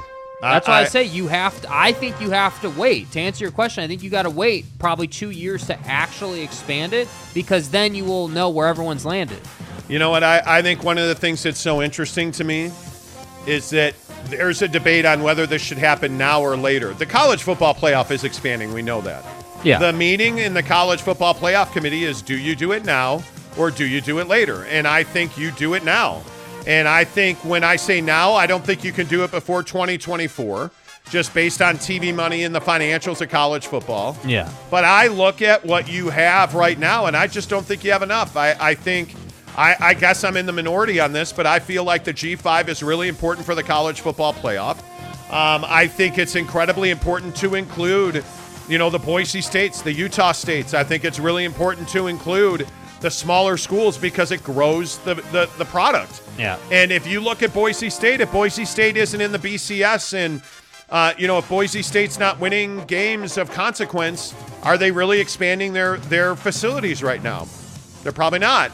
You know, you, you look at where the Mountain West Conference is currently, love them or hate them, Craig Thompson made them nationally relevant. Yeah. And so I look at San Diego State as a great example here. I think San Diego State is a college football name during expansion because of where they're located, and they've got to act on that. That's where I'm at with the college football playoff. You're in a position of leverage now. I think you have to act on it. And I would love 16. I, I, I like the idea of, of getting to 12 and then ultimately moving to 16, but why not go to 16 right away? Yeah. I think it is. It's not, and by the way, it's not 16 games. I think the other thing that people forget is if you're doing 16 teams, it's eight games. Yeah. Down to four games, down to two games, down to a championship. and you're game. talking about bye weeks and you're talking about seeding and, and the other thing i think real quick you got to consider is how much bias does the sec either gain or lose in an expanded college football playoff because again right now it's like hey yeah georgia and alabama have to be in because we only have four teams they have to be in so i, I would be Well, curious to see how that bias would But I, I think if you look at where the SEC is now and you look at the depth that's built into that conference, you know, like I would wonder the same thing about the Big Ten. How many Big Ten teams get in? Michigan's probably a, a, a college football playoff team. Yeah. You know, I look Yep. at teams like peripheral teams in the Big Ten right now, you know, the, the, the Penn States of the world, the Michigan States of the world. Look at Purdue. Purdue's been a darling. I look at the SEC and I say to myself, how long is Lane Kiffin going to, you know, I don't know what, wander around the woods of mediocrity at, at, at Ole Miss. Um, I look at Jimbo at A&M. Like, I mean, there's a lot of compelling storylines. I look at the Big 12, and I say to myself, is Texas Tech a, a playoff team? Well, at 16, hell, hell, even at 12, maybe Texas Tech is. You know, Texas in the SEC. I don't know if Texas is a playoff team in the SEC, but they have a better chance at 12 or 16. Like, it's just better Yeah. for college football. Yeah. I don't buy the wear and tear on the college athlete. I don't buy that it degrades the bowls. Use the, the use the the the big nameplate New Year's Six bowls, you know, as a as a playoff that like you do now. Yes. Use the you know 16 teams, you know, eight games. Use those, you know, four of those games. Give some teams buys. You know, hey, play your way into you know 12 teams. that- Totally. You know, like there's ways to do this. yes And I do think if you can do it in 2024, you should absolutely do it because I can't think of a reason not to expand it. And I agree, 12, expanding to 12 just to go to 16 in like three years feels very procedural. Why would you not just go to 16? Well, and I think it's because of the grant of rights that, and you look at what's going on with the Big 12 and you look at what's going on with the PAC and yeah. you look at the way that expansion and contraction and merging and you look at the TV dollars that are at play right now. The college football playoff is in the exact same situation. Hey, if we go to 12, are we going to get more money from our TV deal? Hey, if we go to 16 and we wait for 2025 or 20, like, that's what you're waiting for. Yeah. Because if the SEC, let's say the SEC expands, or let's say the Big 12 and the PAC merge, let's say Oregon and Washington with, you know, USC and UCLA, Cal and Stanford end up in the Big 10, and now you have a Western Conference. Like, Yeah. all of those things are dollar signs for the Big 10. So it's not as simple as, well, let's do it this season. Well, you can't do that because you have TV deals. So I, I do think it is a viable conversation. Yeah. And I think it's a really important discussion. I, I, I think it, it's one you can't get wrong. Um, let's see. Fat Jesus says Ken Williams is a genius. Ken Williams says put 16 teams into a hat and draw, make it fun, and do it live. Uh, talk about ratings, lol. Agreed. Do it, do it, do it And I- KD style. dude and i think that I, I think that the the the thing is the thing and this is very stupid in my opinion but i can just already see that people who make these decisions are like well what happens if alabama plays utah state? Or what happens if some great team plays a crappy team? And all i have to say is hey that's the nature of the beast. You got opportunity. If you lose that's on them. You know what i mean? Like that's on utah state or whatever you know g5 or, or lower end team is getting pounded by Alabama, that's on them. There's not much you can do. Alabama. Like, you know, Yeah, you're going to get pounded by Alabama, but you should, when your team gets pounded by Alabama, do it while you're eating Papa Murphy's pizza. No one one goes all in on made from scratch freshness like Papa Murphy's. We go all in on quality, all in on craft. And on the triple pep pizza, we go all in on pepperoni. Because when you go all in, people notice. Go all in with a limited time triple pep pizza, topped with three types of pepperoni for just $11.99. Papa Murphy's. Change the way you pizza. Uh, indeed, make sure you use the promo code Monty25, M O N T Y, Monty25 to get your Papa Murphy's pizza, 25% off your order of $25 or more. And by the way, Tanner Plummer, you know, your first comment of the day, you know, usually it's, hey guys, hey guys, good to see you. Good morning. No, today it's, hey, we don't do pineapple on pizza. I, I, I Tanner, What's Hullabilly got to say? I'm, I'm not here for the for the, the nonsense on pineapple. What's Hullabilly What's Hullabilly up to? pineapple pizza with some hot sauce hey, is amazing. you see what I mean? See what I'm saying? Cast Coolin says, y'all bugging. That sounds gross. No. uh, Okay. So maybe we need to get this going. Okay. Papa Murphy's Yes, you Take and Bake. did. Yes, you did. You know, in the Papa Murphy's app, you can customize your pizza any way you want it. Why are we not putting pineapple on pizza? It, it this feels like this feels like one of those things. Like nobody puts, you know, like olives. I think, you know, Satan's giblets, who- right? who- like I like, mean, come on. come Because on, it's garbage. come on, come on. Nobody eats olives, dude. Come on. Well, apparently they do. But my point is, why why can we not put pineapple on pizza? Yeah, I don't understand it. I mean, we had someone the other day last week who tried pineapple and was like, "Whoa, I've been missing out for years." Yeah, I'm telling you, pineapple will change your groinial machinations. It will. Excuse me, groinial machinations. Yeah, look it up. Um, Tucker Brady says pepperoni and jalapeno plus pineapple is goat. Okay. Ooh. Okay. Hoo hoo hoo. Um, Ken Williams says, "Get the Chicago pizza. It's so yummy. I add the pineapple. I love pineapple. I do. I like pineapple on pizza." Uh, San Diego State says, "You missed my hot sauce comment yesterday, Monty. What is it?" By the way, do you guys know the story of sriracha hot sauce? Mrs. Monty, while she was practicing her Kawhi Leonard laugh, sent me a story on Twitter the other day about um, the guy that founded Sriracha has never spent a dollar on advertising, doesn't have any salespeople. It just does its job. He just makes hot sauce and he prints hundies. Well- like it's that's the Tell that's you, the hot life sauce we need. Is, is a low key thing. Like it's it it adds to the dish. Okay, Dallin uh, Sproul says there's a reason why in commercials they don't show that. The majority of people don't like pineapple on pizza. Not a go-to. No shame, but I don't like it on pizza. Dallin, you know, you remember how Okay. Dallin Holker left BYU? Dallin, I think you're the Dallin that might have to, you know, enter the transfer portal here because You know. comments like that are offensive. Uh, let's see. NY Jazz fan says, "Don't knock it till you try it." I tried it. Being a naysayer, now I am a pineapple ham pizza fan. See what I'm saying? America. Speaking of America, Fat Jesus says no pineapple. America. Wow. I, I mean, how, what kind of God doesn't like? What Oh, kind of. God doesn't like pineapple? Dude, Oh, you've boy. summoned you've summoned an early appearance on the show, Fat Jesus. There we go. Fat Jesus. I thought that I thought we had a thing going. Like we we Whoa. had like a parody. Uh, we were on the same level, and you have abandoned me. That's still one of the best drops ever. This is fucking America. Whatever. Fat Uh, Jesus, you need to reevaluate your life. Yeah, you need you need you need to grow up. What kind of God doesn't put pineapple on a pizza? U.S. Americans. You know what I'm saying? this is taking over the show now. Presented by the Advocates, UtahAdvocates.com. Um, let's see. Uh, M. Shepard says uh, Daddy Murphy's pineapple ham and their white sauce on thin crust is goat. see now, no, never mind. No man. Um, let's see. Fun fact: Mexicans only order Hawaiian pizzas for some reason. Hey man, I like my Mexican brothers. Yeah. There's nothing wrong with that. Uh, you know, I'm, I'm whoa. Wings of Gumby says may as well put chocolate frosting on pizza then. What's wrong with that? I'm I'm here for that. Donnie, please. I'm here for that. Uh, Ken Williams says I can't eat peppers or pepperoni. It gives me heartburn. I'm not a pep guy. Yeah. I'm not a pep guy. Yeah. We, we've we've had this. this my but guy, everyone who eats pep tells me the Papa Murphy's pep is good. Yeah, So, my I guy mean, Caleb Harrison is like, hey man, pepperoni all day. Nah, bro. Nah, bro. Uh, Brent Burnett says, who doesn't like pizza? I don't know. That's un-American. Uh, Russians, that's who don't like pizza. Right. Uh, Jansen says pineapple, pepperoni, and green bell pepper, the best trip. Ah. now, Mrs. Monty is a bell pepper fan. Right. I am not a bell pepper fan on pizza. Uh, Justin Solis, my dude, what's up, Justin? Good to hear from you. Are you back in Utah yet? Uh, Justin says pineapple doesn't belong anywhere near or on a pizza. Okay, Are you stay out of your Texas. goddamn mind? You keep your, your non-pineapple having ass in Texas. So you then. better check yourself. I'm kidding. Totally kidding.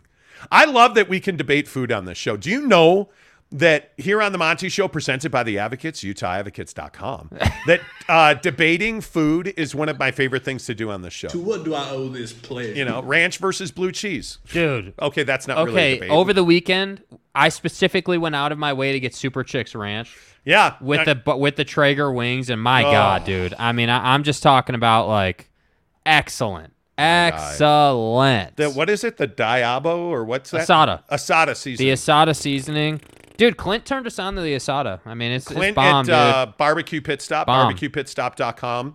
Uh, Clint in the Lehi store. He's a Absolutely he's the phenomenal, dude. seasoning. Dude, like incredible. Yes, I just you know. Anyway, okay. Tom Basilius says, "Remember dessert pizza at, at Oh, Pete- yeah. yeah, uh, Oh, yeah. Had a had like frosting and cinnamon sugar. Anybody? They still do that. Okay, bro, get the nomenclature right. It's a cinnamon pull apart that's cut like a pizza. Oh well, excuse my groinial machinations. Come on. a pull apart. But I am. I will say, not to keep doing the Papa Murphy's commercial, but I will say that it is really tough to beat their take and bake chocolate chip cookies. Yeah, like, it is. If you if you have The no- fact that you mm. can smoke those too just adds another layer. Yeah, I, I don't know, man. Uh, Giggity says, "Love you, Jake, but food advice from Mister Chicken Burrito is hard to accept. Well, accept." giggity, that's you know, that's you know. This man was a bona fide scrub. Listen to me. I I can appreciate your your your opinions, giggity, but Uh, but I know how to uh, eat. I mean, hey, you know. welcome to McDonald's. Can I take your order? Hey, do you guys? Hey, bro, do you guys have uh, chicken burritos? Fucking A. We don't. no, we don't. Uh, but we do have chicken nuggies. All right, I'm out. Thanks. We're like, no matter where we are, like in Hawaii, we're at Fred's. Get the hell out of here! I did not get a We're at chicken Fred's. burrito at Fred's. And he's uh, and he's No, I looking did at the not. menu. He's like, well, chicken burrito or a chicken burrito. This is a It's the tough fucking choice. vernal equinox. Well, I think I'll go fish tacos. Come on. We're at Mama's Fish House in Maui, and he's like, the the the beautiful Hawaiian Polynesian waitress walks up and is like, "What can I get for you, sir?" Hey, guys. He's like, "Hey, do you guys have a chicken burrito on the menu?" He's just a hack. It's who you are, man. Own your brand. Own your brand. It's not my brand. Own It's your not. brand. I Yes, it got a great fish dish. It's not lies. Lies. No, it's not. No, it, it is lies. Actually, you only order chicken burritos when we're not in Hawaii. You are fake. So everywhere else. Uh, Brett Burnett says pizza great. Anyone can make it the way they want. Exactly. right. Jeremy Severi says pineapple, barbecue, bacon, onion, and chicken Oh, pizza. damn, oh my dude. god! Stop, bro. Oh my god! I think um, one of our listeners, I can't. uh, Was it Raphael? Somebody asked me about. Um, oh, Neville asked me about the chicken pizza we had at the barbecue pit Bro, stop giveaway. dude. The BYU watch party. So good. Uh, let's see. Josh Levering says God loves pineapple but hates it on pizza. Josh. Sorry, folks. Uh, that's what it is. Fat Jesus says, uh, if Mrs. Monty is into pineapple, I'm into it, and I'm into Mrs. Monty. Wow. Wow. Okay. Uh, NY Jazz fan says sausage greater than pepperoni all day. Oh, I love. But again, Mr. Chicken Burrito Hold Dick on. over Whoa. here. She's wearing a pineapple shirt, bro. She is wearing. She is wearing. Like she's her- committed. She's wearing her Lululemon. Yeah, like co- she's committed. God damn it. Dude, Now you have gotta- to show this. I mean, you have like She's got I just her- realized we're talking about pineapple, and she's wearing a pineapple shirt. She is wearing a pineapple. too. Whoa, whoa, nice arm, bro. Well, let's zoom off her rack. There's the. That is the. That is the Lululemon. feel responsible. That is the Lululemon Maui exclusive uh, pineapple shirt that Mrs. Monty got on Maui. So I say, hey, more power to you, kid. Pineapple you're- She's dedicated to the pineapple game. You know what I'm saying? Okay, go away. Um, by the way, sausage, sausage or pepperoni? Well, Mrs. Monty's a huge sausage fan. Oh. Okay. With Um, bell peppers and onions. No, stop with that. Stop. I'm just Um, saying. okay, and by the way, I made awesome dinner last night. That was phenomenal. I mean, awesome Dude. winner last night. Mostaccioli with some Okay, r- it's red penne. sauce. It's penne. Relax. Anyway, mostaccioli with some red sauce. I layered in the Parmesan cheese into the, the sauce. I had some ground turkey with red onion. Telling you. I am telling you. It was penne. Uh, Jeremy Bolton on Mostaccioli uh, says if you put pineapple on pizza, you might as well order flats I really as don't care if you think it's sus. Alex No. Caruso likes pineapple on pizza. Yeah. By the way, uh, Jeremy Bolton, I don't know if you saw this yesterday. Alex Caruso wanted to change his number away from number six to honor Bill Russell. So he petitioned the NBA for permission because you can't just change your number. You have to ask if you're allowed to. Uh, the NBA said, no, Alex Caruso, you can't change your jersey number because you sell too many jerseys. I'm for real. I'm for real. You've added to this problem. So, by the way, not only did you you get into an Alex Caruso problem here, we made your kids buy you an Alex Caruso jersey to make it so that Alex Caruso is one of the top selling jerseys in the NBA. You're casual. Just saying. Uh, and Garcia says too far with the Russian comment. LOL. There's two O's and two when you're saying too much, too far, too soon. T O O. I'm going to say this again. Unless you're Russian and then they don't use O's. Uh, let's see. Uh, Ken Williams says bell peppers. Yuck. Thank you, Ken. Thank you for talking truth to power. Thank Kenneth. you. Ken, we don't know what's missing in your life. Who hurt you, Ken? Uh, hurt anyway, you? the- how did we get here? Uh, Russian pizza is gross compared to American pizza, just so everyone's aware. You had Russian pizza? Alan Sproul, have you had Hold up, you've pizza in Russia? I didn't know Russian pizza was a thing. Well, there's pizza all over the Well, world. yeah, but No, like- there's not. But like, yeah, sure, there might be pizza located in Russia, but it's not Russian pizza. Like it's a New York pizza or Chicago style or. But the water you know, determines like- how good the pizza is. Yeah, because you got to make the dough. Yeah. right. I, Yeah. mean, eh. I think we all know that. What is Um, that? I wonder if there is like a different combo. Okay, you put now- like now I'm gonna look sardines it on up. it, or Now I gotta look it Oh, up. look at my guy Put, Teddy like- Wayman. Look at my guy Teddy Wayman. what's Teddy saying? Pineapple on pizza is a mouthgasm. a Thank mouthgasm. Can't make this stuff up, friends. And by the Okay, way, Russian pizza is commonly referred to as makba, which is topped with mackerel, tuna, Oh, sardines, salmon, and onion. mackerel, I Dude, told you they put sardines. That is Mackerel! gnar, mackerel, bro. That is They gnarly. love they love like greasy fish. They love Fuck like outta here, that. mackerel. Dude, that is Mackerel's a very ugly. oily no, fish. Yeah. no, no, no. I can't say I'm trying that one, No. but um, It's called makba, and it's one of the most popular pizza combos in Russia, according to Google. Again, I, you know. San Diego State Aztec says groinial machinations. I believe that's proper spelling too.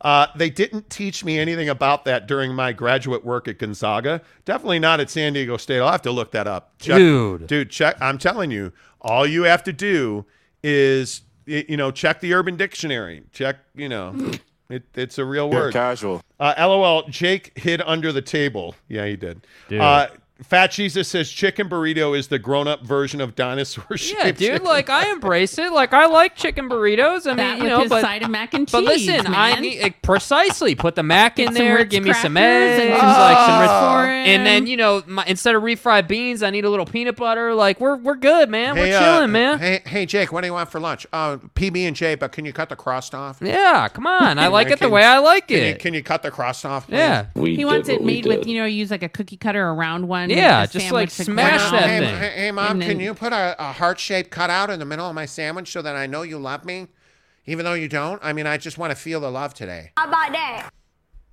All right, let's move on. Uh, Jansen says, "Damn, uh, now I'm hungry for pizza." Seriously. Papa Murphy's app. Use Download the the promo code app. Monty25. You know Yes. what I'm So saying? delicious. Um, let's see. Ken Williams says, "Mrs. Monteloyal, I'll bet she is blushing." No, that says Mrs. Monty. LOL. Monty Loyal, uh, M O N T Y L O L. That's not a promo code either. By the, are you blushing right now? No, She why took would I be blushing? I don't know. She took offense. Uh, Justin Salas says the pineapple upside down. Stop it. Pineapple upside down cake is so good. you know what I'm saying? Can Uh, you make a pineapple upside down pizza? San Diego State Aztec says Rocket Sister, and you do. I mean, I I love the, uh, but the problem is that was like a ninety dollars shirt in Maui. It was sixty. Oh, oh, I just six, agree. oh, just sixty. I overpaid. Oh, okay. It's just sixty. And It's just additionally, sixty. We had I've to got stock the store. We had to stand outside the store and wait for it to open. And- we were like foreheads pressed up against the window, waiting. Yeah, you know, like I'm over here with holes in my boxer shorts, and you're buying sixty dollar pizza shirts, I actually got it with money from my birthday. People gave me cash. cash money. Uh, a couple more on this sausage and pineapple, mushroom and onion, yummy. Yes, I'm telling you, sausage pizza far better than no. Do not, do not order pepper. I am not a pepperoni guy. I, it's not. Kurt Meyer says as long as there's ancho- no anchovies on pizza, I'm good with it. No That's fish. exactly right. disgusting, dude. Like It's gross. Wings of Gumby in Russia. Pizza sends out for you. Exactly right. Oh. He said, by the way, do you guys worry about nukes in Russia? Oh God. Do you think that happens? I don't think it happens just be just because of you know like if you're Russia, you know what's coming to you. Yeah, I agree. Um, Jansen, what's wrong with dino-shaped chicken nuggets? I still eat those because they're good. You eating those with ketchup or ranch, bro? Or are you fry sauce? You know guy? the best thing that I like that I never eat, and I don't know that I've ever had them, but I want one. I like those breaded chicken patties that you get frozen Oh, at like Costco. dude. Yes. Oh my Yes, God. And dude, they're Mrs. bomb. Mrs. Monty's like, no, no, you're fat. You're not eating those. What's wrong with you? Leave those alone, Chubs. Let's go get some high fiber cereal. Leave those alone, Chubs. She will not let me buy them. she won't, and I'm glad because I, frankly, she's my she's my litmus test on pretty much anything I eat. Right. Um, Here's what's gonna happen, Tonto. those are so good. Yes. Like I- I'm telling you, Tostino's pizza rolls, Bomb. Pop Tarts. Um, I said Pop Tarts. Right. Pop tarts. You didn't say bomb. Um, Yeah, no, I didn't. You don't like Pop Tarts? I just wasn't a Pop Tart kid. I never. I wasn't. You know. They're I not didn't. that I didn't great, say dude. I didn't They- God. like them. I God. said that I didn't have a lot of them as a kid, so I'm not on that train. God, will you please allow Jake's balls to drop so that you want to? No, bro. Now, if we had a toaster strudel,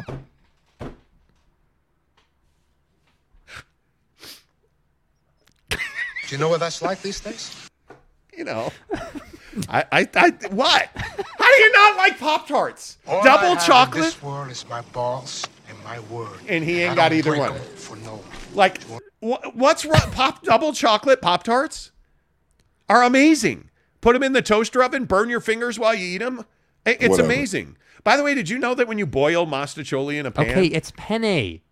Okay, anyway, do you know that when you boil Get your Little penne, right. penne chicken burritos? Yeah. Did you know that when you boil penne in a pot, the pot gets hot? Three fourths of this is inaccurate. I totally burned my fingers yesterday. Like, oh, let me move this pot. Ah! Like it was not, it was not good. Bro. It, it was, it was not good. You know, I'm just saying. Kurt Meyer says no balls on pizza, please. Yeah. Thanks. Extra seasoning if you want. And I ain't giving up no damn Rice Krispie treats. You know, Jansen. I bet you like in in Nebraska Oh my they make God. like Rocky Mountain oyster, you know. Probably. Oh, Probably. why would you say that? Why, Makes like, me wonder. Or dude? Texas. It's eight seventeen. This isn't even the non-sports story part of the show. I know. Apparently it is. This is the BYU Utah State portion of the show that's become Pop Tarts and Rocky Mouse Mountain Oyster we still got tomorrow to talk about it. We're fine. and balls. Um, Jansen says Pop Tarts are overrated, but they're still very good. They're not overrated. They're, not. They're overrated. They're not that good. okay. Uh, it's a Boy Lake bringing levity to the show. Pop Tarts are amazing. But no one acknowledged my toaster strudel comment. 'Cause- way better than a Pop Tart. You- s- Okay, I don't even disagree with you. Uh, Ken Williams says Pop Tarts are nasty. You know what? Uh, A, they're not. But B, you know the thing that I want? What? I want those stupid little Danish at Costco that you I want still have not bought me. I asked for those specifically in Maui. Did I get I them? want it. Did I get them? Did I get them? I mean, it looks like I ate a whole pla- pallet of them. I didn't because I didn't get People them. Myron. I mean, I, I'm I'm like the I, I feel like I'm in a conservatorship. I can't eat what I want. Brittany, I can't, take it easy. I poop where I want, but you know, Wow. those Danishes are so good. I have salivated over, and I'm sorry if you bought a pack I salivated on, but they're the Well, Danish you're a big. at You're, Costco. you're, you're Just big. lean over them and look at them and drool. No, you're a big malasada guy, right? Jake. Are you asking for violence today? But come on, when we were at the farmers market and you got those little tiny malasadas, they were Having fun is the delicious. name of we the didn't get. Did yes, you got the little tiny ones that they filled No, with the I'm telling. The win at the farmers market was that stupid little steamed bun with purple sweet potato in it. bao. Yeah. Chow sao bao. No, it wasn't chow su. It was that's pork. We got Same the thing. sweet Pork. potato bao. pork and sweet potato are the same thing. Mm, Where did you go to school? Where did you go to school? Probably San Diego State. Um, Karen Montsmayer says BYU are the Pop Tarts, Utah State are the Rocky Mountain Oysters. Hey. Okay. I mean, I, I don't hate you for that. Lopes fan Gabe says toaster strudel. Tell me you're rich without telling me you're rich. well, look at her shirt. Sixty dollars Yeah, shirt. take but, the comment but I- off. Take the comment off. Six, so they can see okay, sixty dollars shirt, but I'm not allowed to. Sixty dollars now model it. There you go. Six, oh, don't, please Wow. don't don't shake them, please. Wow. you are going to get the whole world on fire. Daddy, You know what I'm saying? Sixty dollars shirt. I'm not allowed to buy toaster strudel at at you, anyway.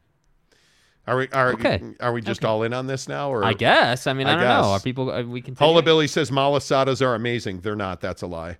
Um, Monty, uh, make eat them all. LOL. His face. Yeah, I'm telling you, it's just. I, I just. I. You know, biggest piston benefit was helping the Pistons to win more games with malasadas.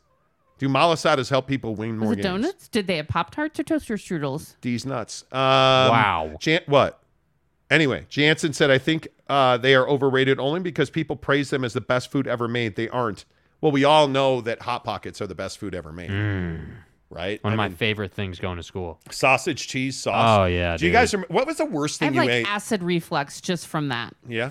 Well, I mean, your gas has been terrible lately. Ronnie, Um, but if you look, like, do you guys remember the worst things you ate in school as a kid, Jake? What was the worst thing you ate? I don't know. Oh. I mean, Round Lake Senior High, Round Lake Senior High School, pizza puffs and ranch dressing. Furthermore, pizza puff, the pizza. pizza yeah. puff dipped in mayonnaise. There was a thing in elementary Yes! school. There was a thing where the pizza was so greasy they made you had to like dry it off. Oh, that's Costco. That's called Costco pizza. Yeah, but like this was like ten times worse. Costco, I actually don't think is Oh. that bad. But Look at the look on your face. Like you're. Just, oh. Tell me you didn't eat terrible things from the lunch lady. You know what stands out in my head was like they used to give us sometimes these like bean and cheese burritos that Yeah. were horrible. yeah, Horrible. Like Bean and cardboardy cheese kind burritos? of tortilla and f- just flavorless. No. There was a, and I don't even know if it's still there. I, I spent one year in hell at uh, Round Lake Senior High School, or maybe two years. I don't know. I try to black it out. there was a hot dog stand in that crap hole town uh, called Scotty's Hot Dogs, Yeah. Scotty's Red Hots. The best, yeah. the best pizza puff was at Scotty's Red Hots. Oh my God. There you go. So good. So good. I don't know. Uh Giggity. Hot pockets are lava bombs exploding in your mouth. Dude, seriously. They're I mean Third degree burns in your mouth. Oh. Oh, Oh. yeah. Well, yeah, of course, yeah. But that's only because you microwaved them while you were playing Super Mario Brothers. Right. So you didn't have time to let them cool. You know what I mean? Like Yeah, it is you had what to it is. hammer them between games. Uh, Jansen says hot pockets or pizza rolls are the best. I agree. I'm telling you. A- Again, another thing I'm not allowed to eat because of um, somebody who pays sixty dollars for pineapple T-shirts. I want it. Tostino's pizza rolls. with ranch. That's what I'm saying. Mini tacos. Disgusting. You remember those mini tacos from uh, Costco that you would get in the box? Yes. We had them at a Air Super Bowl fry 'em. party one year. Yes, dude, I they were bomb. I may have thrown up 12 times after I ate those. Well, and I went back and got 12 more. It was amazing. Uh, canned peas, worst thing ever. Oh, oh. the water.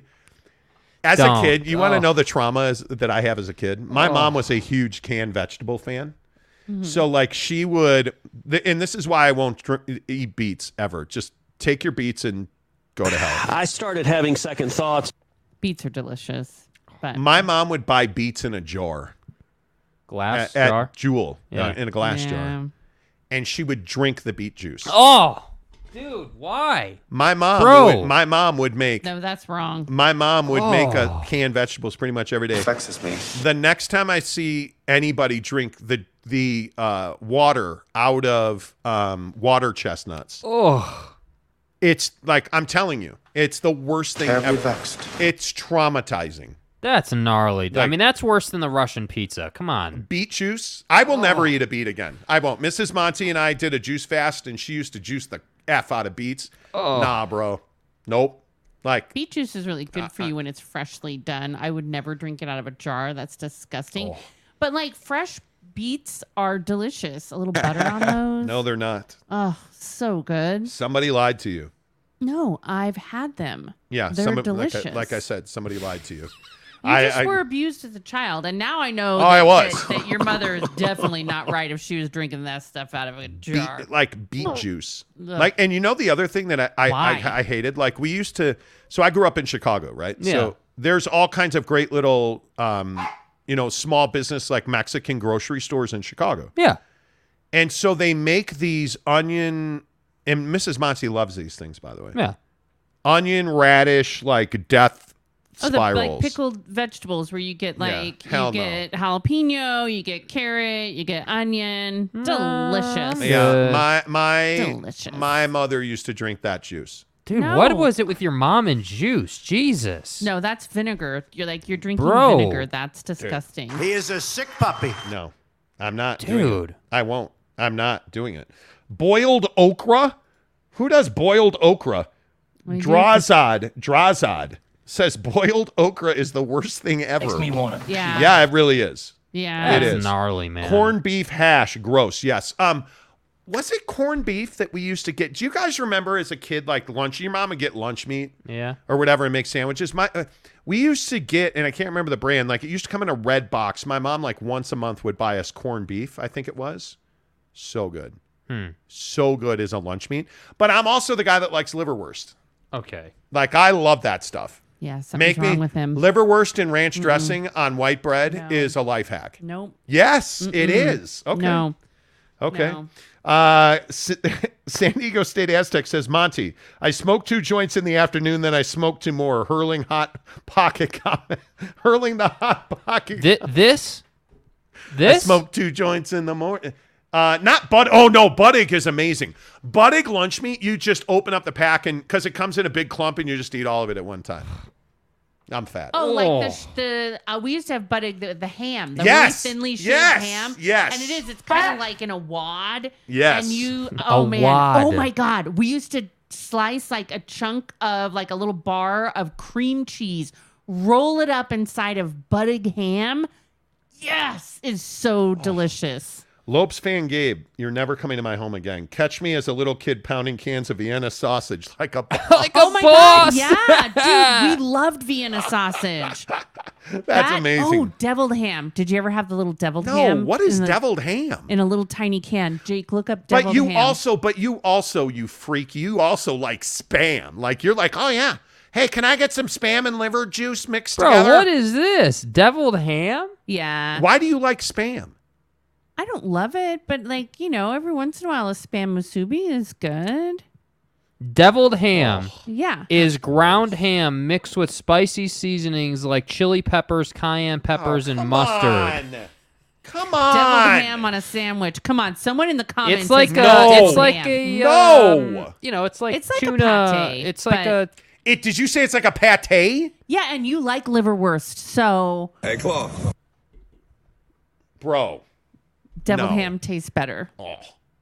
Like I just think of like there. Bro, do how did we get here? I don't know because we're talking about she- deviled ham. She takes over the show. she shows up wearing a shirt with that rack, and what am I supposed to do? Stop it, Okay, bye. deviled ground ham. Get out of here. And it's very powerful. Can I Johnson? Sa- Can I Johnson? Can I sa- Can I, Johnson? Can I Jansen? Can I Johnson says spam fried egg sandwiches beast mode. Oh, dude. I would do that. Bro. God Lord. Jeff Bevan says facts, Mrs. Monty. Spam masabi is fabulous. Dude. I, I honestly feel abused. Like I feel like Well, you somebody were abused, I I feel mean, like you know. well, yeah. But, I mean, regularly, routinely. Right, but- and I was never beaten And, as a child. Uh, Ken says I like spam with eggs. Okay, I I don't. I'm okay. Um, fried spam with garlic fried rice is delicious. Ooh, Utah Home Loan says musabi. Okay. musubi. Same thing. Subi flow. Uh, Kurt Meyer says head cheese. Stop. That's disgusting. Head cheese. Wings Jake, of Gumby look up says head cheese. You've No, never don't- seen please. head cheese before. Don't. Go ahead, look no, it up. Don't. Do, People still eat it. Do I don't even know why. Jake. Like sometimes you just know. Jake, do Don't. trust her. Oh my God. Do god. not- see? I oh my god. I told what? you. What? I told you. I looked at it for two seconds and had to go back. I told you not to do it. that was horrifying. Yeah. Don't. Dude. Don't. I'm No. telling you. Uh, Zayman says, ha, Mrs. Monty just full on mic dropped on Monty. You're like liverwurst. You're picking on liking a Vienna sausage. You're picking on like liking deviled ham, and you like liverwurst. Yeah, I don't I don't know, man. Uh, Kurt Meyer says when my dad cooked, even the dog left the house. The dog was like, "No, that's fine." Ah, San Diego State says, Monty, what do you do? You gawk. Duh. exactly right. Hey, baby. Keep it Hey. wow. All right, eight thirty. Uh, Wow, go Dad. feed the dogs. Wow. Get outta Seriously. here. Eight thirty, Monty, uh, in the morning. Every day live on YouTube, presented by the Advocates, UtahAdvocates.com. If you've been in an accident, you need help. Trust me when I say you want somebody to fight for you. That's why you go to the Advocates, UtahAdvocates.com. Chat with them on their website. Um, I'm telling you that I've known Matt Driggs and those guys for over a decade. When you're in a pinch and you need somebody to fight for you, it is the advocates. There's no doubt. You don't pay any consultation fees. There are no huge retainers. We don't do that. No, at the advocates, you don't pay until they win your case.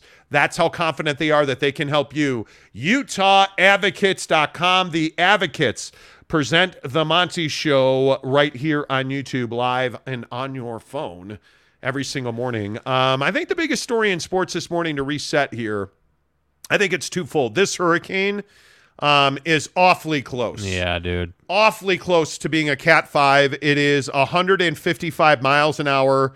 Uh, winds off the coast of Florida, uh, approaching Fort Myers, Naples at the moment. Um, they're they're surmising that this will uh, make landfall between Fort Myers and Tampa, the eye of the storm, and it is close. Like I mean, the the outer rings of the hurricane are on the coast of Florida as we sit here and watch. Um, I mean, the storm surge is just dominating uh, the Bahamas and and I mean Cuba overnight absolutely took a beating. Essentially, the entire state of Florida is is getting just shellacked right now. Yeah. Um, so absolutely keep an eye on that. But this storm is absolutely a behemoth. Um, if you know people in Florida, please check in on them. Encourage them to evacuate. Get to South Florida. That's really where you're at.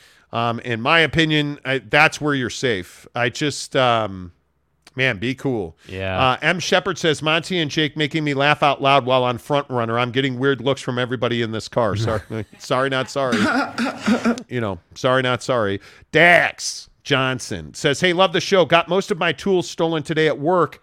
On the site, this show is getting me through that. Appreciate the hard work, fellas. Go Cougs. Damn, oh, Dax. Dax. I'm sorry to hear that. Dude, I'm sorry, man. It is, and, and you know what? It's funny. I was talking to uh, one of the guys um, at Maverik Center the other day, talking about how his his tools got stolen in his carport. Um, he has a locked cover on his truck, and somebody took a brick and just beat the hell out of this lock. And I'm like, "How did that not wake you up?" And he's like, "Yeah, my master bedroom's in the basement." Yeah. and they took all of his all of his power his DeWalt power tools. Yeah. Um, sorry to hear that, Dax. Glad we could help. Thanks for the four ninety nine. Um, man, that sucks. NY Jazz fan says, Dax, sorry to hear that, man. Some people are just such a joke. Yeah. Yeah, dude. Absolutely, Yep. they are. Like, and that's the thing. Like breaking in or robbing somebody's work truck, you're just a jerk, man. Like you have no, you have no empathy for what that person's doing. And do you think he's got a truck full of tools because he, he isn't working for a living? tools? I think he's driving around wasting gas on that. Like that's crazy. Um, I think the Donovan Mitchell Utah Jazz stuff I think is absolutely a story this morning. Um, Donovan Mitchell just won't stop talking about the Utah Jazz. And you know, I love Donnie. I think everybody here knows that I am a I'm a Don guy. I'm a supporter of Donovan Mitchell. I think he's going to have a huge year this year. I think the Cleveland Cavaliers are better for it. I think the Knicks are worse off not having him. Um, but Donovan Mitchell needs to move on now because the things he continues to say, and I want to play this video and I want you to understand, um, and we probably should have had the question on this next time. He was not asked anything about the Utah Jazz in in this clip, but listen to how much he talks about the Jazz. You know, I've made it to the playoffs every year. Ultimately, I haven't gotten to the end goal, and that's what I'm looking to do here. You know, I think and my goals align with our team's goals, which makes it easier. But for me, um, it's it's no secret I haven't won. You know, we have I haven't won. We didn't win in Utah. We didn't get the job done as a group. So now that I'm here in Cleveland, that's the goal. You know, it's to, not just to make the playoffs, but to go deep into the playoffs. And I, I I mean, listen, I get it. You, Yeah. you, you, so we didn't get it done as a group. We didn't win in Utah. My goal is to not make the playoffs. It's to go deep into the playoffs. Not sure Like, our philosophies are aligned. I mean, just taking shot after shot, and I, I don't understand it. There is clearly underlying bitterness because he also said this, which if you're a Jazz fan, this is the one that should really bother You know, you. a lot of it, like you just said, is you know I don't have to do as much offensively. You know, so I'm able to lock in, you know, on those possessions, and I'm not tired, not as tired. Uh, getting in better shape to be able to play both sides of the ball. It's not, it's not the ability. You know, I can play defense. You know, I know that for a fact, and I haven't shown that, and that's what I'm looking forward to do here. I. So, did you really just say you weren't in good enough shape in Utah to play defense? I think that's what he said, but I think what he was trying to Man. say is that is that the reason he wasn't in good enough shape is because he had to play offense too much. That he had to carry the load too much on offense, so he was tired on defense. You think that's what he was yeah, saying? that's what he's saying. I don't know, man. I, I, think that's kind of a shot at what the roster well, was let's in Utah. let's play it again. What is is Donovan Mitchell saying he he was not in good enough shape to play You defense? know, a lot of it, like you just said, is you know I don't have to do as much offensively. You know, so I'm able to lock in, you know, on those possessions, and I'm not tired, not as tired. Uh, getting in better shape to be able to play both sides of the ball. It's not, it's not the ability. You know, I can play defense. You know, I know that for a fact, and I haven't shown that, and that's what I'm looking forward to do here. I see what you're saying. He just said he's not in good enough shape to play defense because he had to spend so much energy on offense. Yeah. Uh, I don't care. Like it, it- that's part of being a pro. I don't know. I I just feel like he needs to move on now. That's what this feels like to me. Yeah, like dude. Don needs to move on from Utah. It's he's playing the grass is greener on the other side of the fence Yeah. card. He's saying, "Hey, yeah, well now that I'm here, I don't have to do as much offensively, so I should be able to play better defense." Which basically is another way of saying, "Yeah, the roster we had in Utah, you know, wasn't good enough, so I had to carry too much on offense, which really hurt me on defense." Uh, okay, I guess cool. Why not just say, "Yeah, you know, I you know, I'm really excited about about playing with, you know, as as they refer to Darius Garland, DG. I'm really excited about playing with DG and Evan and and you know everyone we got here, and Right, and, and right. I've been working really hard on on my defensive game because I know that that's been kind of a weak point in my in my game as an NBA player. it just like, it, it it feels unnecessary. yeah, you could easily not have said that. And and we've gotten some comments today about how we're just blowing this out of proportion and you know, we're making too much of it. And I don't think we're making too much of it. And the only reason I say that is because it's not as though he was asked a direct question like, "Hey, Donovan, do you feel like the roster when, you know, this past season in Utah made it so that you had to carry too much offensively and you were tired on defense?" Okay, now you can talk about But it. But you got to be a professional. Yeah. I I mean, at some point, you you have to. it- it's a two way game. Defense wins championships in this league. Yeah. And I feel like when you're saying, "Hey, you know uh, what," stop talking about the Jazz, Don. It- it- you know, with all due lack of respect, stop talking about the Jazz. We get it. You're pissed off. You're bitter. Okay, whatever it is you are. yeah. You need to stop bringing up the fact, well, we didn't win in Utah. Hey, I want to go deep into the playoffs, not go. Eh. Like we get it. we You're get bitter. It. We get we it. Get it. And it, it's just it's really frustrating to me.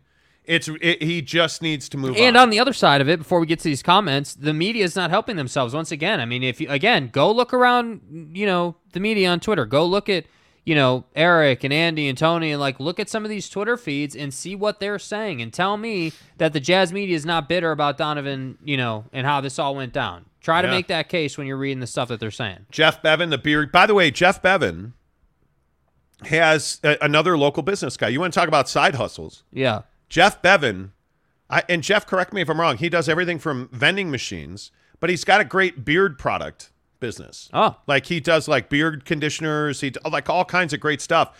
You, you know who you need to hook up with is Teddy Wayman. Dude, because Teddy's got got, that beard beard, for dude. days, bro. He says, "All talk. I believe Don can play defense, but I will be surprised if he does a, it on a consistent basis. Could be." Yep. Um, M. Shepard says, "Bless your heart, D. Mitch." Uh, Brian Clegg says, "I tired too too tired to play defense. Give me a break. Sounds like excuses." I Facts. agree. Brent Burnett says, "Defense is factored as a team." Yeah, but your individual components are what make you a great group. Uh, You know what I mean? Like, I don't know. I, I just don't. Yeah, Jansen says I agree with Jake, but I just don't like DM statements. I agree. You know, Dallin says get in better shape. He was paid twenty five million to play basketball at your job. That's what I'm saying. Agreed. That's what I'm saying. Uh, Brett Burnett says Spida just being real. I love it. Okay. Okay. Uh, M. Uh, Shepard says, didn't the Jazz consult Z. Mitch while building the roster? They did. They did. They had consistent talks throughout the the mid part of last year into the into the summer. So it is what it is. MI Jazz fan says there will be issues in Cleveland. You watch. Egos, isoball wanting to be the guy in Cleveland will cause tension. We'll see. And if know, that we'll does see. happen, then that's an indictment on Donovan Mitchell. I mean, that there's no way around that. Yeah. We'll see. Rudy Sanchez says, Do you think Mitchell was moved to New York? If Mitchell was moved to New York, he would be making these comments. Sounds like he's sour about being traded to the Cavs instead of the Knicks. I you know, I don't know. I've I've heard that a lot. I don't think he's upset being in Cleveland. He's a great fit there. Yeah. He is a great fit there. He's going to win now versus not. The guy is pissed that it didn't work out in Utah. Like, let's be honest about so. it. You went to the postseason five times and didn't get the damn job done. Like, he's upset about it, and I don't. I don't hold that against Don. I don't blame Don for it. I'm not salty about it. I just think that that that you know Donovan has proving to do. Like now, Donovan's turning into a guy who's on this new team, and the talking's got to stop. Now it's time to show me you've got a mid-range game. It's time to show me that you put time into your legs, so we stop with the ankle injuries and the soft tissue stuff. It's time to show me that that hero ball 25, 40 footer threes when when things get difficult have gone away for you and you're going to go to the mid-range and rely on that mid-range. I need to see improvement. Like the like you know, he's got to do that if he's going to continue to say whatever the hell he wants. I'll just continue to say that I believe Donovan Mitchell will be a top five player in this league. Well, he will be. I, I and I think He this better year- be. Well, I mean, I think that there's a real good chance he scores 30 points a game this year. I, I, I honestly, I, I, they may have too much, too much offense. They may have too much offense on that team. Evan Mobley's a hell of a player. DG is a hell of a player. Kevin Love can really shoot it. Like I, I would not be surprised if he comes out and gives them 30 points. I, I, I just wouldn't. That, that's Yeah. that's me. And I know that they have a lot of guys that are, you know, are trying to break in and become full-time players and full-time stars and establish something for themselves. So they went to trydaytrading.com slash Monty because they didn't want to grind on the nine to five anymore. Incredible. Facts. They wanted to establish something for themselves, which is what we all want to do. Get out of your get out of your side hustle grind. Because I'm telling you now, day trading is absolutely real. It is something you should look at. You can scale it into a full-time business. You can work for yourself. You can make that money you've been trying to make. Uh, make sure you get to trydaytrading.com slash Monty. It's called Try Day Trading. You should try day trading because they're going to teach you how to do it. They're going to train you. They're going to mentor you. They're going to coach you. And then you're going to trade their money, not yours. And if you make money on their money, they're going to give you 50% of the profit. Mm-hmm. That's the best part. And the other best part is it's free to find out if it's a fit for you. TryDayTrading.com slash Monty. Register for the free webinar. Watch it and then make a decision. There's no obligation. You're not ro- roped into anything. If you watch that webinar, I think the thing that you should be worried about is you're going to realize how lucrative day trading is. You're going to realize that you've been losing tens of thousands of dollars by not day trading, and you're going to want to get involved in it. That's what you should be thinking because you don't need to be doing Amazon FBA. You don't need to be doing all these side hustles when you can take day trading and turn it into your full time gig. Stop working for the man, start working for the man yourself. TryDayTrading.com slash Monty. Um, they're a local business. They're in Lehi. Ryan and the guys are great people to do business with. No matter where you listen to this show, you can absolutely work with the guys at TryDayTrading.com slash Monty. Check it out. Watch the free webinar. Tell them you heard about it on the Monty Show. couple more comments on Don and the Jazz. Uh, let's see. Are the Cavs really going to win a chip? We all know that answer. Basically, the same as the Jazz at their best with Don. Don will be disappointed again in Cleveland in two to four years. We'll it see. just depends. What does Darius Garland turn into? That the issue with Donovan Mitchell in his roster here in, in Utah was there was nobody else that was even close to him. Yeah. He's by far the best player. Bogey was at his ceiling. Conley was at his ceiling. Rudy was not going to be an offensive force in any way, shape, or form. Yeah. And he, Don was not willing, in my opinion, to play defense. And he also didn't trust his teammates offensively.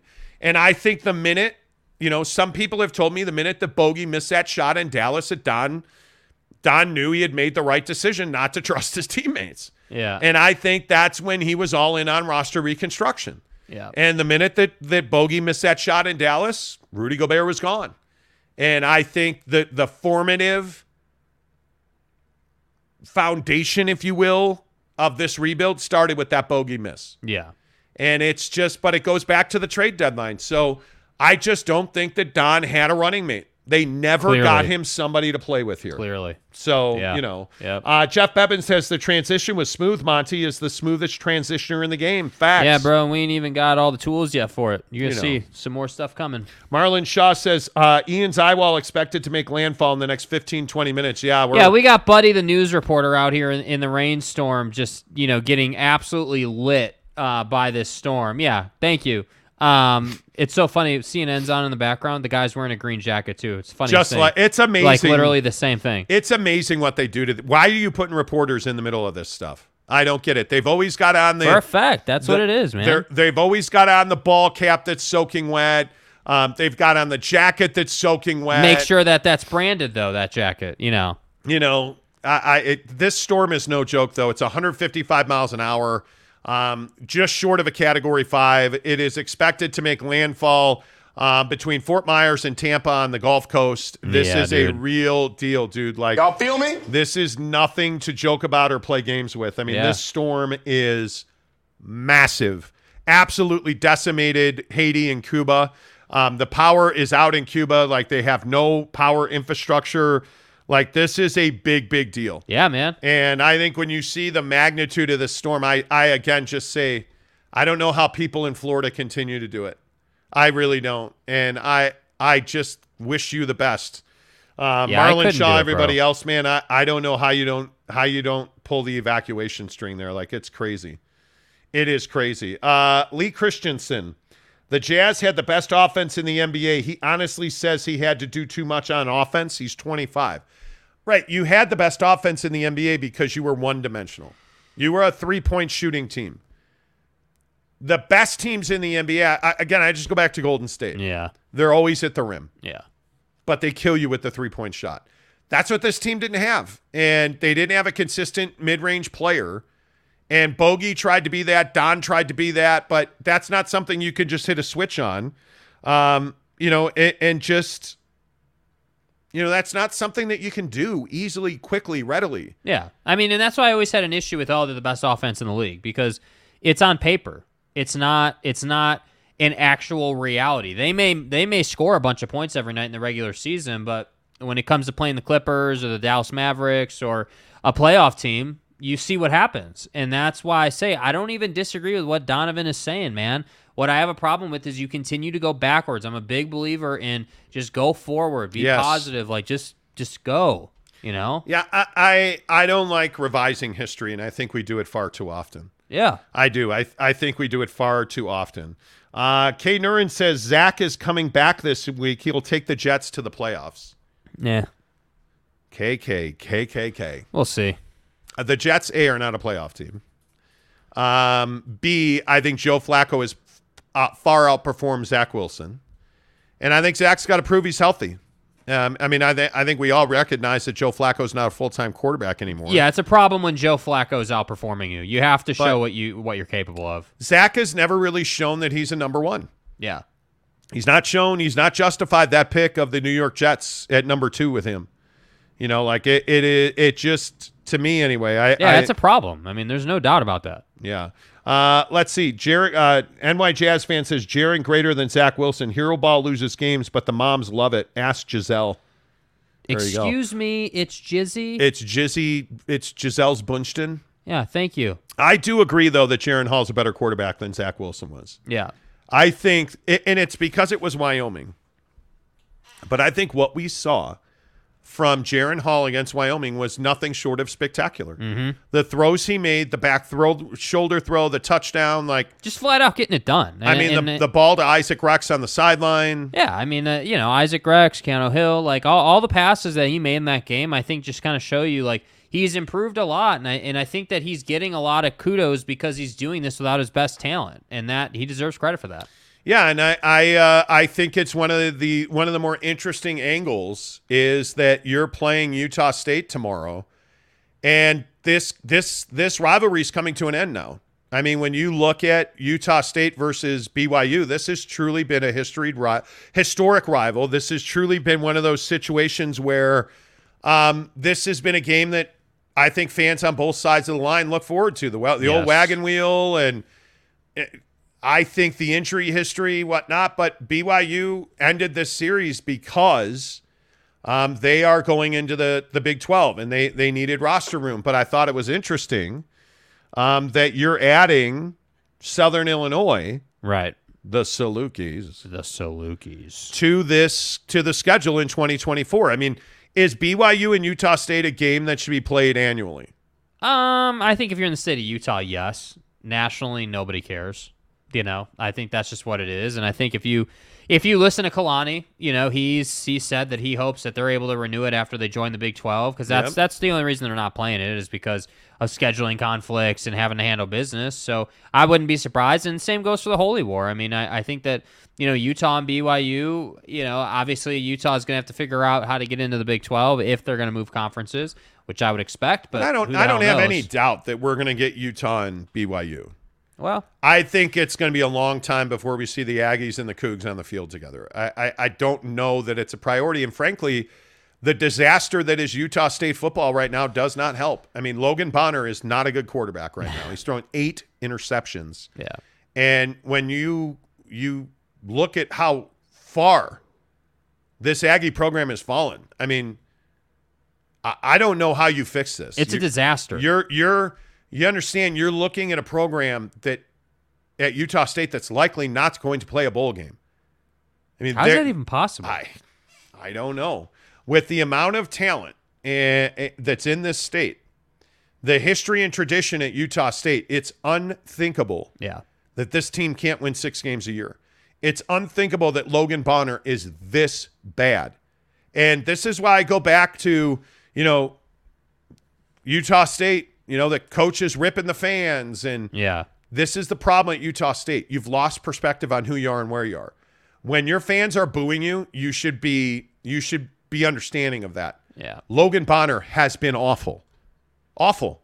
He deserves to be booed. Eight INTs in the last two games. They have not performed. And when you're throwing more picks than TDs, you should be booed. And the issue now is when's the last time that Utah State was a, a at one point a 24 and a half point dog to BYU? And that's not a slight on BYU. That's a tip of the cap to Aggie tears. Yeah. Like Utah State has had a solid, solid football program. But you're just not that guy anymore, pal. Like you're Mhm. not. Yeah. And I look at I look at Utah State and it makes me wonder what is the future of this program?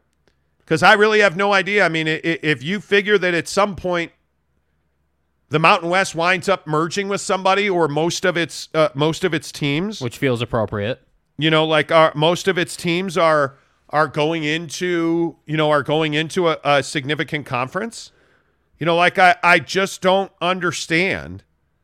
I just don't understand why why Utah State is where they are. It's unfathomable. Yeah, I mean, it, it just is. Obviously, it's deep. I mean, it's layered. You know, obviously, there's a lot to it, but I think that, you know, I, they just are going through it. Like, I, I don't think there's one reason. You know, like you, you're you're going through it. I think when your quarterback is not playing well, you know, you know, the head coach's wasn't it the head coach's uh, son had Committed passed away, suicide, say, yes. committed suicide. Like, you just have a lot happening in the program, man. It it just is what it is. Yeah, and it, it's really unfortunate. And I, I think the thing that sometimes we lose perspective on um, is that at 10 to the hour every hour, we do football at 50 on this show, presented by Papa Murphy's Pizza.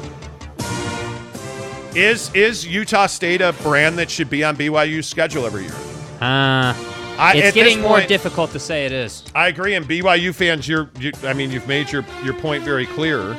Uh, Jeremy Bolton says Utah State is like blue cheese of Utah. No one gives an F. Damn. Wow. Okay. Uh, Tanner Plummer says the Utah State of 2000 is back. That's not good. NY Jazz fan says a USU alum and BYU fan, no. This should not be an annual game. The Aggies will always be terrible. BYU and U of U need to focus on building powerhouses. Agreed. Power. Power. Uh, Zayman says Zach has better arm strength, but Jaren is so accurate. those back shoulder throws were crazy good. I actually think Jaren's vastly improved as a Yeah. quarterback, and I think that includes his arm strength. Absolutely. Um, I think his arm strength is is significantly better. I don't know who's got a better arm. I don't know. I think Jaren Hall's a better quarterback. Yeah. Uh, Zach has better arm strength. Um, I already read that one. He quoted it twice. Beats are good for your heart. Okay, thanks. They are. They are. Uh, Dallin Sproul says Pac 12 will now be Mountain Pack if they want to survive. Well, that could be, seriously. Uh, Rant says Utah State had a good squad last year, they'll beat Oregon State. Utah State's been solid. Utah State's never going to consistently beat BYU, and certainly not Utah. But when Utah State's able to steal recruits, Yeah. Utah State's able to go out and recruit. Okay, you're going to win games. Are you not doing that anymore? You have great facilities coming and in place. Like you've had the opportunity, you just are not consistent. I don't know what the issue is. I, Yeah. I really don't. Yeah. Uh, Jeff Bevan says fastest way to warm up your seat is to criticize the fans. You know the ones that pay your salary. Facts, yeah, dude, exactly right, facts. Bev. I mean, there's there's no doubt about that. You know, Jansen says Utah State's in Ogden, right? Uh, no, it's not. It's in. It, it's in. It's in Brigham City. I think we all know that, right? Okay, good or is it Farmington? Yeah. Same thing. Uh, Boyd Lake says I like the USU game, but every other year is plenty. Yeah. Uh, Kurt Meyer says Tanner Jansen. Uh, Tanner, Jaren is already married and doesn't need any cougar tail to perform. Jaren is a good QB. Facts. Uh, well, Zach had a girlfriend, but that didn't stop him, Tanner said. Wow. True. Wow. Wow. Dallin Sproul says Jaren had a 62 yard bomb Saturday. I think he's got plenty of arm for the NFL. He does. I agree. Tanner Plummer, the one thing that Zach has over Jaren is the uh, that he utilizes the tight end more. Like Isaac Rex is an interesting guy. I'm not sure. I mean, when Dallin Holker quits the team, it's clearly a problem with the quarterback, right? Idiots. Idiot. Oh, I got targeted five times or six times, caught five passes. Better quit the team. They're not using me. Jaren is not biased. He will throw to the open man. Ed Wynn says, just caught up. Uh, did we really talk about food for an hour? No, 30 minutes. Okay, it was 35 minutes. All right, relax. Yeah, it only felt like an hour. Jesus. Hello. Uh, Marlon Shaw says, BYU uh, should use their limited future out of conference games to still get games in all parts of the country to keep exposure maximized. Well, and I think that's right. I think you, I think the win, look at Utah. The win for Utah is they're recruiting in Florida, they're Yeah. recruiting in California, Texas. Yep. BYU needs a pipeline. And it's got to be not missionaries. It needs to be a Texas pipeline, a Florida pipeline. You got to get off, if you're going to win at a high level in college football, you got to get offensive linemen out of the Midwest, Yes. right? Like, so you've got to develop that. And being in the Big 12 certainly, um, certainly will do that uh, for you. Man, this is a hot topic. Should they play every year? Kay Nurin says uh, Golden Sea had liver and onions. I ate them all. Good Bruh. lord. Stop. Did you mean Stop, Golden? Do you mean Golden Corral? Did you? You Kay? went to Golden Corral. No, no, sir. He went to Golden Sea. You went to Golden Sea and had liver and onions? Oof. Oh Bro, what? no, bro. No, bro. Because we all know that Golden Corral is not the the place of choice. Papa Murphy's is. No one goes all in on made from scratch freshness like Papa Murphy's. We go all in on quality, all in on craft. And on the triple pep pizza, we go all in on pepperoni. Because when you go all in, people notice. Go all in with a limited time triple pep pizza, topped with three types of pepperoni for just $11.99. Papa Murphy's. Change the way you pizza. Hey, Papa Murphy's presents football at 50, 10 of the hour, every hour on the Monty Show. Uh, make sure you use promo code Monty25, Monty25 for 25% off your order of $25 or more. Do people really eat at Golden Corral? Is that is that true? Is that like a real thing? Yes, you did. No, it, it like that's not real, is it? Yeah, it is. Don't you touch my mixer, sir. First of all, it's our mixer. Okay. I'ma get Um, medieval on your ass. What's the other one? What? Uh, Chuckarama. Chuckarama. Golden Corral or Chucker, Chuckarama? I don't know. Or, Ask dude. Or you like buffet? Well, that's in Phoenix though. Yeah. Still the best name ever. Yeah. Uh, Chuckarama or Golden Corral? Your thoughts. Let's comment. uh, the Monty Show presented by uh, the Advocates, uh, Utah's best injury attorneys. There's no doubt about that. It is the Advocates. You've been in an accident and now you're injured. Though it wasn't your fault, you now have to deal with getting your car fixed, mounting medical bills, and insurance companies who don't play fair. But don't worry, the experienced team at the Advocates are here to get you the support you need. Uh, the Advocates, UtahAdvocates.com present the Monty Show. Uh, looking at the latest on Hurricane Ian, um, dude, it is close to making landfall. Like it is, it is right there, and this thing is incredible. Like the Yeah. flooding in Miami. My good gracious! Here's the other thing I don't understand. I'm also looking at pictures online. Yeah. and you're looking at packed roads in northern Florida. Uh huh. Did you really wait till this morning? I mean, You maybe, waited- Maybe they had second thoughts. You waited till this morning. Are you out of your goddamn mind? Are you kidding me? Do you under the danger is real, man? Like this is real life, life and death. And you waited till this morning to bail on y- your area and to evacuate when this is the storm that you're facing? Yeah, I, Look at that. I, I don't know, man. It's just not. I don't know why you would do that. Like, I don't know. Like, I, and maybe Marlon, if you're still listening, you can kind of explain this. That's amazing to What is me. the process for deciding if you're going to stay or leave for a hurricane? I mean, is it not like? Is it? Uh, is it like, hey, anything above Cat three, we're out? Yeah, I, I don't know. Hurricane Ian is a Category 4, 155 mile an hour sustained winds.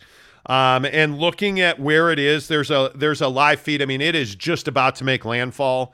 Um, I mean, it is it is just short. It is just short of a uh, Category Five hurricane. Um, it is going to make landfall just north. It looks like a Fort Myers Dude, between Fort Myers and that Tampa. this storm is going to put down is ridiculous. Like, I mean, good night, dude. The size, the the view, the the sheer precipitation that is in this hurricane. yeah, man. Um, just looking at the live radar on it is terrifying. And I me. have to agree. Why would you not just reschedule these games? I, I mean, look, I know there's TV money on the line, and there's a lot of logistics and things at play. Totally understand it, but this is people's livelihoods, man. Like, yeah, we, it's a little bit bigger than football. I feel like. and the the the southern uh, Florida flooding. Oh my god. Yeah, man. I mean, it is it is unbelievable. The the from Marco Island, uh, Sanibel, Cape Coral, you know, Northport, Arcadia. Like I'm looking at all of these cities. It is 155 mile an hour. Yeah. Unbelievable. Too And the- there's some live footage uh, of the storm, like it's spawning like water water Spouts. spouts, Water spouts. um, it's spawning tornadoes in the Gulf of Mexico. There are tornadoes in the Gulf of Mexico. Yeah, water. They're called water spouts. What are we doing?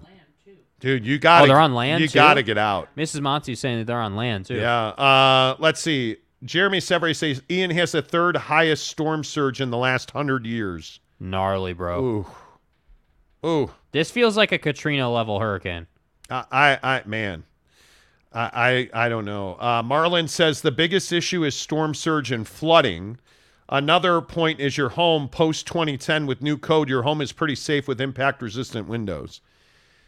I, But but the flooding though, what? So here's my thing, and and I know you know this is kind of going down the rabbit hole here a little bit, but it like Marlon, like how do you? So how do you protect against the flooding? Like I know the old sandbag thing, and like you sort of like you know fortify, but like at a certain point, are you just resigned to the fact that hey, yeah, like I could lose my house today? Like is that? they're and talking I'm not about joking. like- 18 foot storm surges in the peak of this storm. Like, are you like Marlon? Holy are you, cow. in all seriousness, man? Are you in a place with your home where you're like, yeah, like, hey, like, dude, Fort Myers with nine feet yes, of storms, which means the waves are nine plus feet. yes, Oh my God. This is going to be a catastrophe. like catastrophe. it's scary to me. I don't know that I could deal with this. I mean, the wall, the the if they're saying the eye wall of the Look, hurricane dude, the is whole onshore. state, the whole panhandle is covered by this storm, bro. Yeah, well, well, ooh, I don't know, man. Uh, uh, yeah, good luck, Marlon. Please. Uh, Marlon says sandbagging is really is real. Is really it. Is really it. Excuse me. Yeah. I, I don't. Yeah, man. I, I, dude. Marlon says I feel perfectly safe in my home. Only real concern for me is power. That is huge because could lead to all your food spoiling. Yeah. Yeah. Absolutely. I mean, it. I be be safe, Marlon. I, I mean, seriously, man, be safe. Uh, New York Jet fan, uh, Jazz fan, NY Jazz fan says my boss lives in Naples. He is MIA the past few days. Hope everyone affected is safe and okay. Prayers up to everyone. I mean, it is, woo, bad. Zaman says uh, slept in this morning. Did I miss the Harris LaChance interview? Um, uh, no, Harris LaChance missed the Harris LaChance interview today Mm. uh, hoping to reschedule. You know, uh, you know, I, I, I'm, we're hoping. Yeah. is what I'm saying. Um, I'm being asked about Illustrator files, and it's like, hey man, I Why are you being asked about? you know, everything is you know. Anyway, all right, I'll stop. Uh, 905. We'll keep you updated on Hurricane Ian as it heads for Florida. Um, but you know, one of the bigger stories that that we're uh, talking about today is this this BYU Utah State thing. I I Jaren Hall versus Zach Wilson. I think Jaren Hall's a better quarterback. Yeah. I mean, as BYU gets ready to take on Utah State tomorrow night, 23 and a half point favorite, the lines come down one. Um, well, I mean, what do you make of Jaren versus Zach? I think Jaren Hall, I mean, Zach Wilson had a prolific BYU career. Yeah. Who are we kidding? Winds up number two in the draft. Like, I think Jaren Hall, his his big game numbers are huge. Like, we'll see what he does against Arkansas and Notre Dame, but he's having a, a really good season. And by the way, he's healthy.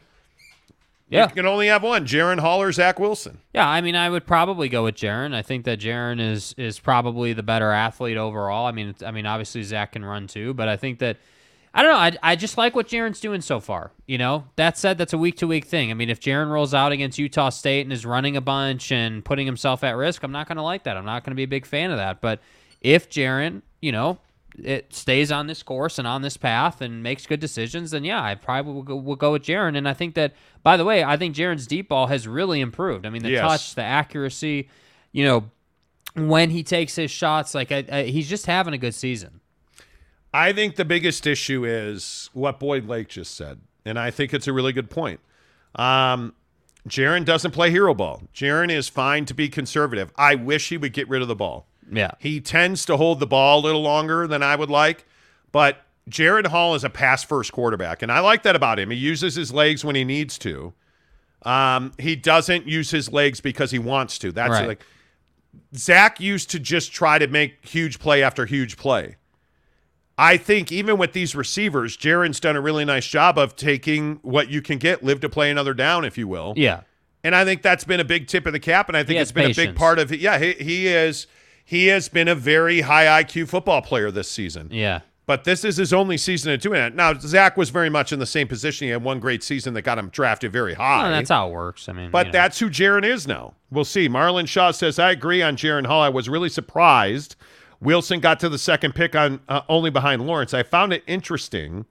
The commentator the other night kept comparing Jaren to Russell Wilson because they're very similar quarterbacks. Yeah.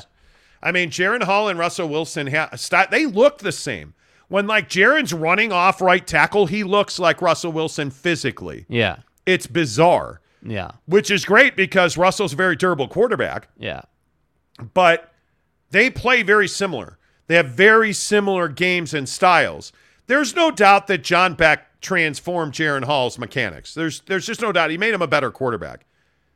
Jaren though now has taken that step and getting on the field and producing and staying healthy. Yeah. The guy is is having one of the best seasons in BYU modern history. 88% against Wyoming.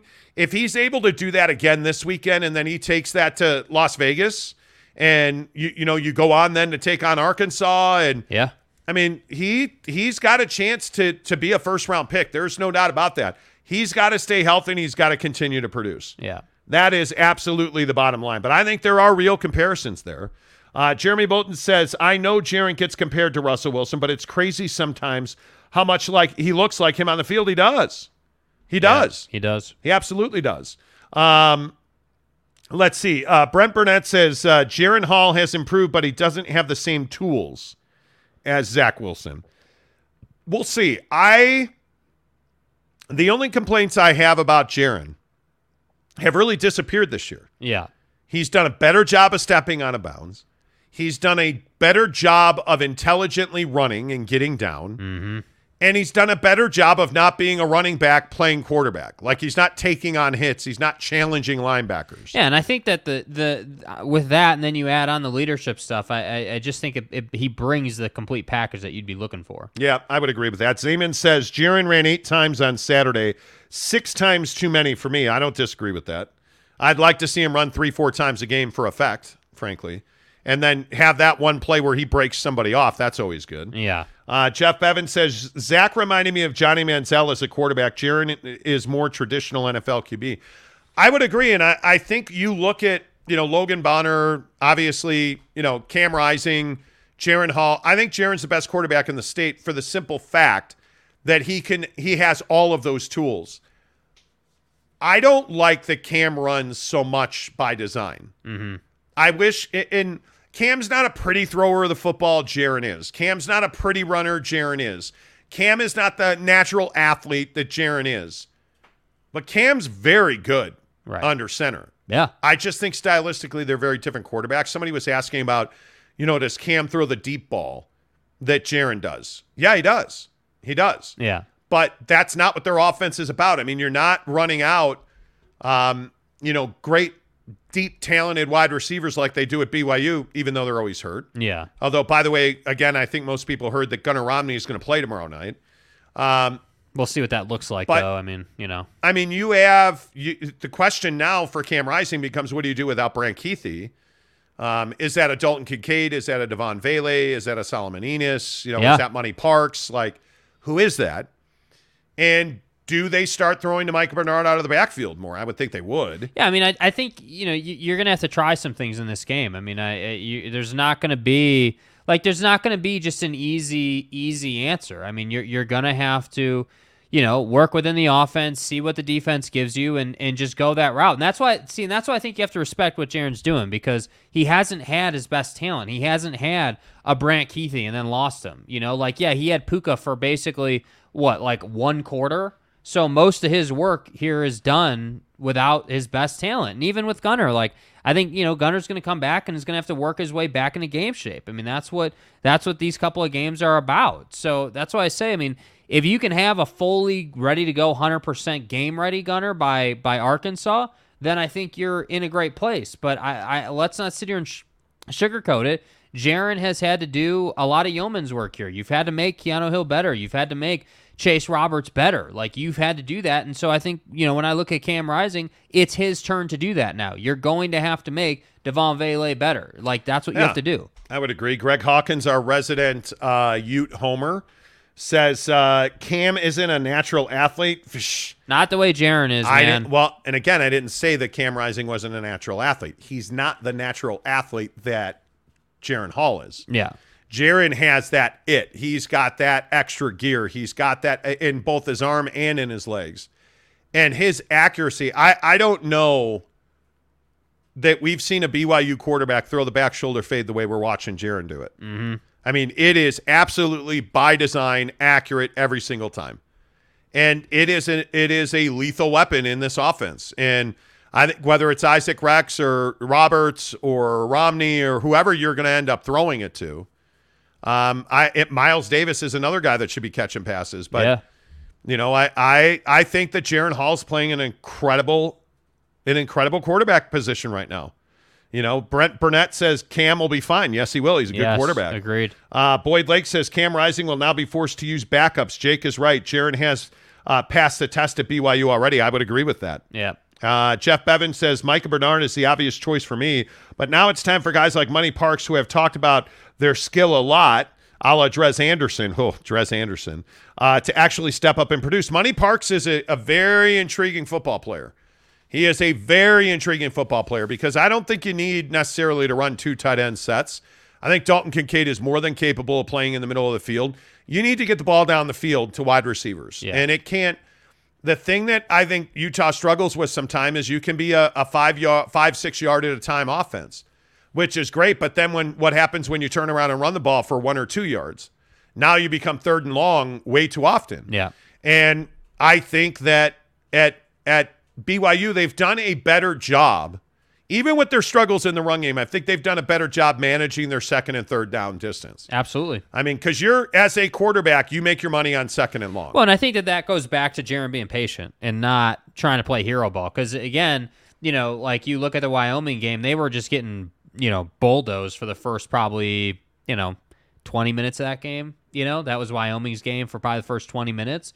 And then Jaren kind of just starts to find that flow. They pick up the pace a little bit. There's, you know, the play call is actually getting in on time. Like you're getting some of that offensive energy going.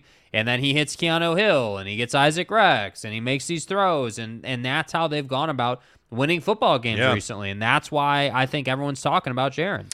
Uh, James Knight says, "Hey, Mont, did uh, Greg just fish you?" He did, but He's James, just a hack. but James, that doesn't change the fact you still owe me a case of XXXX Gold. Daddy. I mean, it, it, they- it- listen, I, I don't know how else to say this. Greg can shh me, but where's my XXXX Gold, man? That's cute.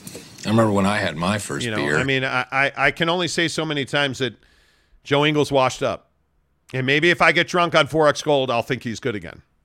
Let's find out. Send it to me. Yeah. You owe me. You owe me. Damn Do it. Uh, I'm kidding. Kurt Myers says, uh, "How many interceptions has Jaren thrown this year? I don't think he's thrown one ever. Has Jaren Hall ever thrown an interception? I mean, he is a uh, he is a perfect passer and um, all things And stuff. You know, um, praise Jesus. Uh, I I do- I think two interceptions. Am I? wrong? I I don't know. Let me look. Jaren Hall stats. He does not turn well. The one thing this offense He has one interception One interception. season. That's right. Yeah. Um, he has not turned the ball over at all. Nine TDs, one interception. You know, wasn't that that one interception was USF? USF. Yeah. I mean, they just don't turn the ball over. So, which has really helped them, by the way. Yeah. So, uh, let's see. Uh, Brent Burnett says none intercepted, one. Um, he also says Hall has very few turnovers. Biggest issue has been not converting on fourth down. Well, maybe you, if your kicker, never. No, I'm not doing it. Jake. Uh, Ruff's official changed Oh, his icon. It's a bulldog now. If BYU doesn't dominate Utah State, they'll be out of the top 25. Well, at 19, you're teetering. I'd love to see them score 70, but this is probably a 38 40 point game. Ruffs, who are you, bro? A comment that's not trolling? Yeah, I'm not sure what to do What- with that. what- that's that's very off brand, sir. I don't I don't know what to do with that. I I don't I don't feel comfortable right now. Uh, where are you at on this game, Jake? BYU, and we'll make our official predictions tomorrow morning. Yeah, I mean, I think that I, I agree with what Ruffs is saying there. I mean, I think you, you got to kick the living hell out of Utah State. I think you Are need they to, still 23 I think you need to prove a point here. Like you you need to say like, hey, yeah, we're. I'm I I want BYU to come out fast. Like I'm tired of the hey, we're gonna wait a quarter and a half to get going here. You know, like I'm tired of that. Like let's get rolling. Let's get pace in the offense early. Like it's so obvious to me that when BYU plays faster, they're in better shape. They move the football down the field. When they play slow, it's not good for them and they struggle and they, you know, have to punt. Like it's very obvious what you need to do, and I would expect them to get going much quicker this week. So yeah, I mean, I, I, I mean, what do you do? You have the number there? What's that? Are they still 23 and a half? Uh, they are still 23 and a half. It depends. I'm looking for the consensus line. Well, let's just go with 23 and a half for Um, now. I mean, even at 23 and a half, I mean, that's a big number, but You you, know, think? I think the over under was like 60 or something like that. So basically Vegas is saying like, "Hey, you're going to win this game." No, the I, I lied. The according to the Action Network, the consensus is now 24 and a half, and the number is 60. Yeah. So the I mean, money line on this dude, game is 110. Dude, if you're 24 and a half and the number's 60, I mean that you're basically saying that they got to score probably 50. I mean, right? To go over, BYU's got to score 50. So, yeah, I mean, I, I would say score for this is probably 45 to 10. Uh, I got to go under on this. I just don't believe in Logan Bonner. And this BYU secondary, any way you slice it on the Cougs, right? Uh, the secondary's been good. Yeah. And we'll see who plays and who doesn't. But I would guess this feels like a 38 point game. they're not win. They're not covering 24 and a half. I mean, they're, I don't know, there's man. Just, I mean, let, let's say they score 30. Let's say they score 40 points. Yeah, I'm saying they're going to be mid You're 40s. telling me you're, they're Utah State's not scoring two touchdowns. No. Really? Yeah, no. Dude, I, I don't. Um, how?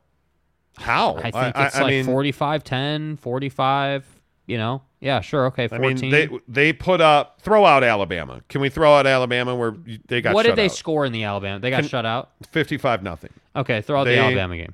Connecticut, they scored thirty-one points. They won thirty-one to twenty. Okay. Weber State, they lost 35-7. UNLV, they lost 34-24. All of that's turnovers that pretty much lost them that game. Yeah, I mean, I, I, gotta know, think man. they I- score 17. Okay. They're not scoring more than 20 on BYU. I just can't. That I can't see at all. That to me is, you know. This feels like a 38-17 game. Yeah, I mean, I, I, I yeah, I mean that's your feeling. I, I think BYU's into the 40s in this game for sure. Yeah. Really? Yeah. I mean, you get you only gave up 55. I mean, it, it okay. I mean, I I want to. I'm probably going to stick at 38-17. I'll I'll really get into it tonight as we prepare for Football Thursday. Football Thursday. Uh, the Monty Show presented by uh, the Advocates, UtahAdvocates.com. I feel like 38-17 is the number. Yeah. I mean, Okay. I, I don't know how. You, Boyd Lake says 45-14. Yeah, that's I'm with Boyd on that. That's kind of Brent Burnett says 48-21. Yeah, dude, they're going to put up points on this team. I'm telling you. Oof. Uh, James Knight says, I'd be happy to send you a case of 4X Gold, but it's generally a man's drink. So what can I send for Jake? I see you saying you're not a man. I mean, he James Knight is questioning your manhood. Well, I mean, you know, and I, I'm I- the one who introduced the family to XXXX Gold, so you know. Oh, sh- shut the! You are not. Yes, I am. I know I'm that good that you're just not gonna give me away. So Is that what you're saying? You're Who that do you good? think you are playing video drops? You you think you're you just? think that you can just play video drops now? I know I'm that good that you. I know I'm that good. um, are you a man, Jake? Yes. Okay. I'm saying 38-17. 45 14. 38-17. Okay. Um, okay. Boyd Lake says starters starting fast means coordinators must adjust to the new look, and the BYU staff has struggled with this. Yeah, it's Facts. concerning. It is concerning. Russ official says 34-17. Reasonable. Kay Nurin says Utah State was the only team that would play BYU on Thursday or Friday night for years. Always knew. Um, well, okay. Jeff Bevan just gives us laughing emojis. Yeah. You know, it is what it is. Uh, by the way, I want to uh, mention our good friends at Barbecue Pit Stop. Uh, speaking of being a real man, Being a real man. means that you use a smoker. We don't use propane or ooh, barbecue briquettes. No, no, no, no, no. We use wood pellets on this show. Mm-hmm. And usually we do that in a Traeger smoker. But hey, if you're a Yoder guy, if you're a Yes, big, you did. Hey, Yes, you did. you, you like big green egg? I'm down. But it's got to be wood pellet, right? Because that's what smoking's all about. And a lot of people are like, "Oh man, hey Monty, how do I smoke? I'm intimidated. I'm much like Jake. My balls haven't dropped." Okay, well, it's pretty simple. All you have to do is go to Barbecue Pit Stop. They've got big clamps that they can use. Anyway, the point is, Yeah, go to big bar- fan of big clamps, huh? there, there you go. Go to Barbecue Pit Stop. They're the dudes. They're going to teach you how to use your smoker. It's super easy. Um, and the other great thing about them is the support that you get is ongoing. Like it, the other day, like the Asada spice that we got last weekend. Oh, good. I'm telling you, that's what you get. Hey, you know, I'm thinking about making some wings. You know, what spice would you guys recommend? They'll take you back to their. They have a spice wall, seasoning, spices, rubs, sauces. They've got a wall, and they're going to say, "Hey, how about this one?" Or "This is what this one does. Try that one." Hey, here's the perfect sauce for you. Here's a here's some good dust for your cauliflower wings. Like they have all kinds of stuff, and they've got equipment, and they've got know-how talking to those guys is great. Get on their website, ask them a question. Hey, you know, do I need to wrap my brisket? Do I really need to let it rest in a cooler? And they're going to talk to you about that on their chat function at barbecuepitstop.com. But of course, I would always tell you go find one of their five Utah locations from St. George to Logan, Layton, Lehi, and of course, our good friends in Salt Lake City and Murray. My guys at Barbecue Pit Stop are the best. They're super easy.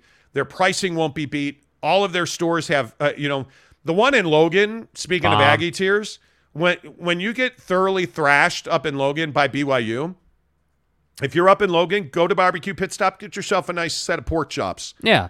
At the butcher stop at barbecue pit stop. They have a full professional butcher, full time butcher counter. Yes. I mean, it's unbelievable. That's why you go to barbecue pit stop, bbqpitstop.com. Okay, before we get out of here, before we get out of here today, Yeah. I want to, I, I kind of want to have a conversation about the best convenience store, if you will, Okay. because we find ourselves quite often where you're like, no, I'm not going in there. No, I won't do it. Mm-hmm. We may be in some questionable reaches of the greater Salt Lake City area. Right. But do you have a preference? Are you a Maverik guy? Are you a Definitely. 7 Eleven guy? Maverik. What about A the nice Maverik. the green dinosaur guy that Britt likes? Holiday? Uh, Sinclair. Britt loves the green dinosaur. I'm a big Sinclair. fan of holidays. I like I like I like holidays. They're nice nice convenience store, but I nice Maveriks. Like not all Maveriks are created equal, but the nice ones are really nice. Like they have nice bathrooms. Like it feels It's nice. it- it- excuse me, it's latrine, please. Uh, yeah, they have nice latrines. Um, you know, good variety of snacks. And I, and one thing we don't take advantage of at Maverik too much is like, you know, for a convenience store, they've got like a full-on kitchen where they make food. So I think that also adds to the Maverik allure for a lot of people. Well, and the thing for me at Maverik is the selection of uh, energy drinks. Obviously, Maverik's not an advertiser on the show. Yeah. Um, but the reason that I go to Maverik, and here's why we're talking about this. We were in a questionable part of the hood. Yeah. And Jake refused to go to a 7 Eleven. He's like, no, I'm not going there. Nope. We were driving together in No, Klaus, dude. Klaus the Because Audi your, your SQ5. ass never gets out of the car and goes in. It's always me going in, so I got to lay down the law and Right, be like, because hey, I I'm not drive. going in. I'm the one that's driving. Like the driver doesn't get out. The pa- Right. they're always trying to kill the passenger, not the driver. And Right. the driver's the one who gets a stray bullet. So I Bro, figure what if are I stay in the talking about, man? anyway, the point is, listen. Um, so we were in a questionable part of town. We pull into the 7-Eleven. He's like, I'm not going in there. Mm-hmm. I'm not going in there. Like Ronin style when they're all going under the bridge. Yeah. I'm not going in there. I'm there. not going in there. No. Idiots. So we went to a Maverik like a block away, two blocks away. Um, hi, Miss, Mrs. Monty's like, are you going to let me talk here? No. Um, but we went to a Maverik like two blocks away and got the complete cookie and got the Yeah. the rock star. Like I know it was what all I good. like. I know what I like. Yeah, I really do appreciate that stores like convenience stores like that are bringing more like h- kind of healthy options. So whether it's protein bars or complete cookies or you can get fruit. Are you out of your goddamn mind? It matters. God, It matters, Can you- man. I know. we Like, pay. I, I, love know we Pringles. pay sixty dollars for pineapple shirts in this house. Man, and even some- though we we we're not allowed to buy Danish, eh, please let Mrs. Monty know that we can't afford Pringles because she paid sixty dollars for a pineapple shirt in Maui. Thank you, God. If I believed in gods, I would waste my Oh, time. Okay. boy. Here we go. But Here we go. not going to waste my time there. So um, I don't think there's any doubt that Maverik has the best junk food selection. oh yeah, Right? yeah. No doubt. But I think the other thing that is good about Maverik is the water selection because as a sommelier, um, which He's a means water snob. I am a water snob. Whole, It's not wholesale. Sommelier. Yeah, it's it is. sommelier. Look, as a Somalian, let me just tell you that I know water. Look, again, I know water. Okay. I'm only drinking one of two waters right now. I, I, I Oh, right now. The the and, and, God, God, thank you for your son's tears to make Evian water. Thank you for Jesus' tears. Bro, uh, what are you but I about, only man? drink right now Core or Fiji. So Evian's dead to you now. No, it's just too flippin' expensive. Oh. My wife paid The sixty dollars for a pineapple uh, shirt. uh, I can't damn, afford damn, Evian. Oh, uh, fuck it. I can't afford Evian. That so I I have become a Somalian uh, about water, and Okay. I've, I you know now that I know so much about water, Right. I'm Fiji or Core. Right. Why are you looking at me like that, Mrs. Monty? Oh, people. He's such a diva. Sexist me. I, it says anyway. I really don't care that you spent sixty bucks on a shirt. It's all I've got to hang on to right now. So that's Yeah. you, you know. And you know um, what? People gave me the cash for that. So Yeah. It, and it What was are the free. people saying? What are the people saying? What are the people saying? Uh, Ruff's official says, "What convenience store in Utah were you afraid to go into? The worst store in Utah is nothing compared to some of the stores in other states." I don't know, man. Seriously. I don't want. I'm not calling anybody out, but Kearns. um, the point is, sorry, I get a little drink some. Bro. Nothing The like point is- literally nothing is gonna happen to you. I'll drop that mother. at a 7-Eleven. I don't know, man. We all say that until someone comes in with a knife, you know. Yeah, then you get shanked, and you're like, oh, nothing No, 'cause that happens at 7-Eleven. So often. Like it, it the literally headlines happens every just day. crowd the internet of how many people are getting shanked at a 7-Eleven. But do you guys do you guys remember at that Safeway gas station in Phoenix? Yeah, where that that's what guy I was got gonna shot in the say. It face? happens all the time at that gas station, when we bro. lived, Come when, on. when we lived in when we lived in the hood, we yeah, you know, I'm a Maverik guy, right? Uh, can we all agree on this? I'm a Maverik Yeah, guy. Maverik is a And good gas station. Best bottled water is what? Well, Evian is, you know, good, but Ooh. it does cost too much. Like I'm not a water snob. Ooh. I won't. I don't want to drink Aquafina. I am not going to drink Crystal Geyser if I can avoid it.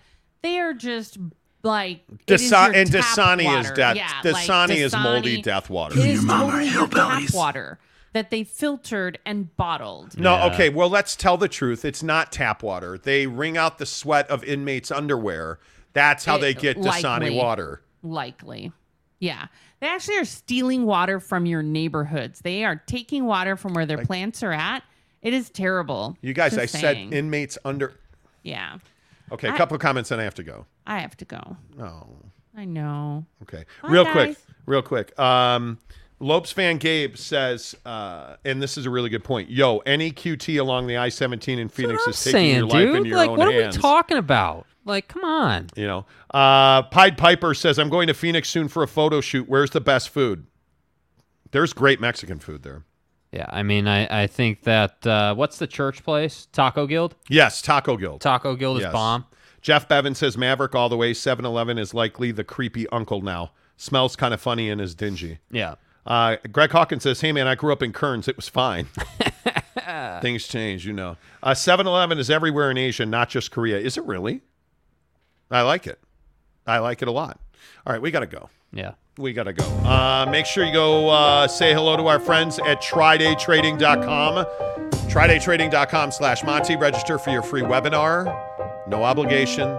Just go check it out. Trydaytrading.com slash Monty. Until tomorrow, say goodbye, Jake. Goodbye, Jake.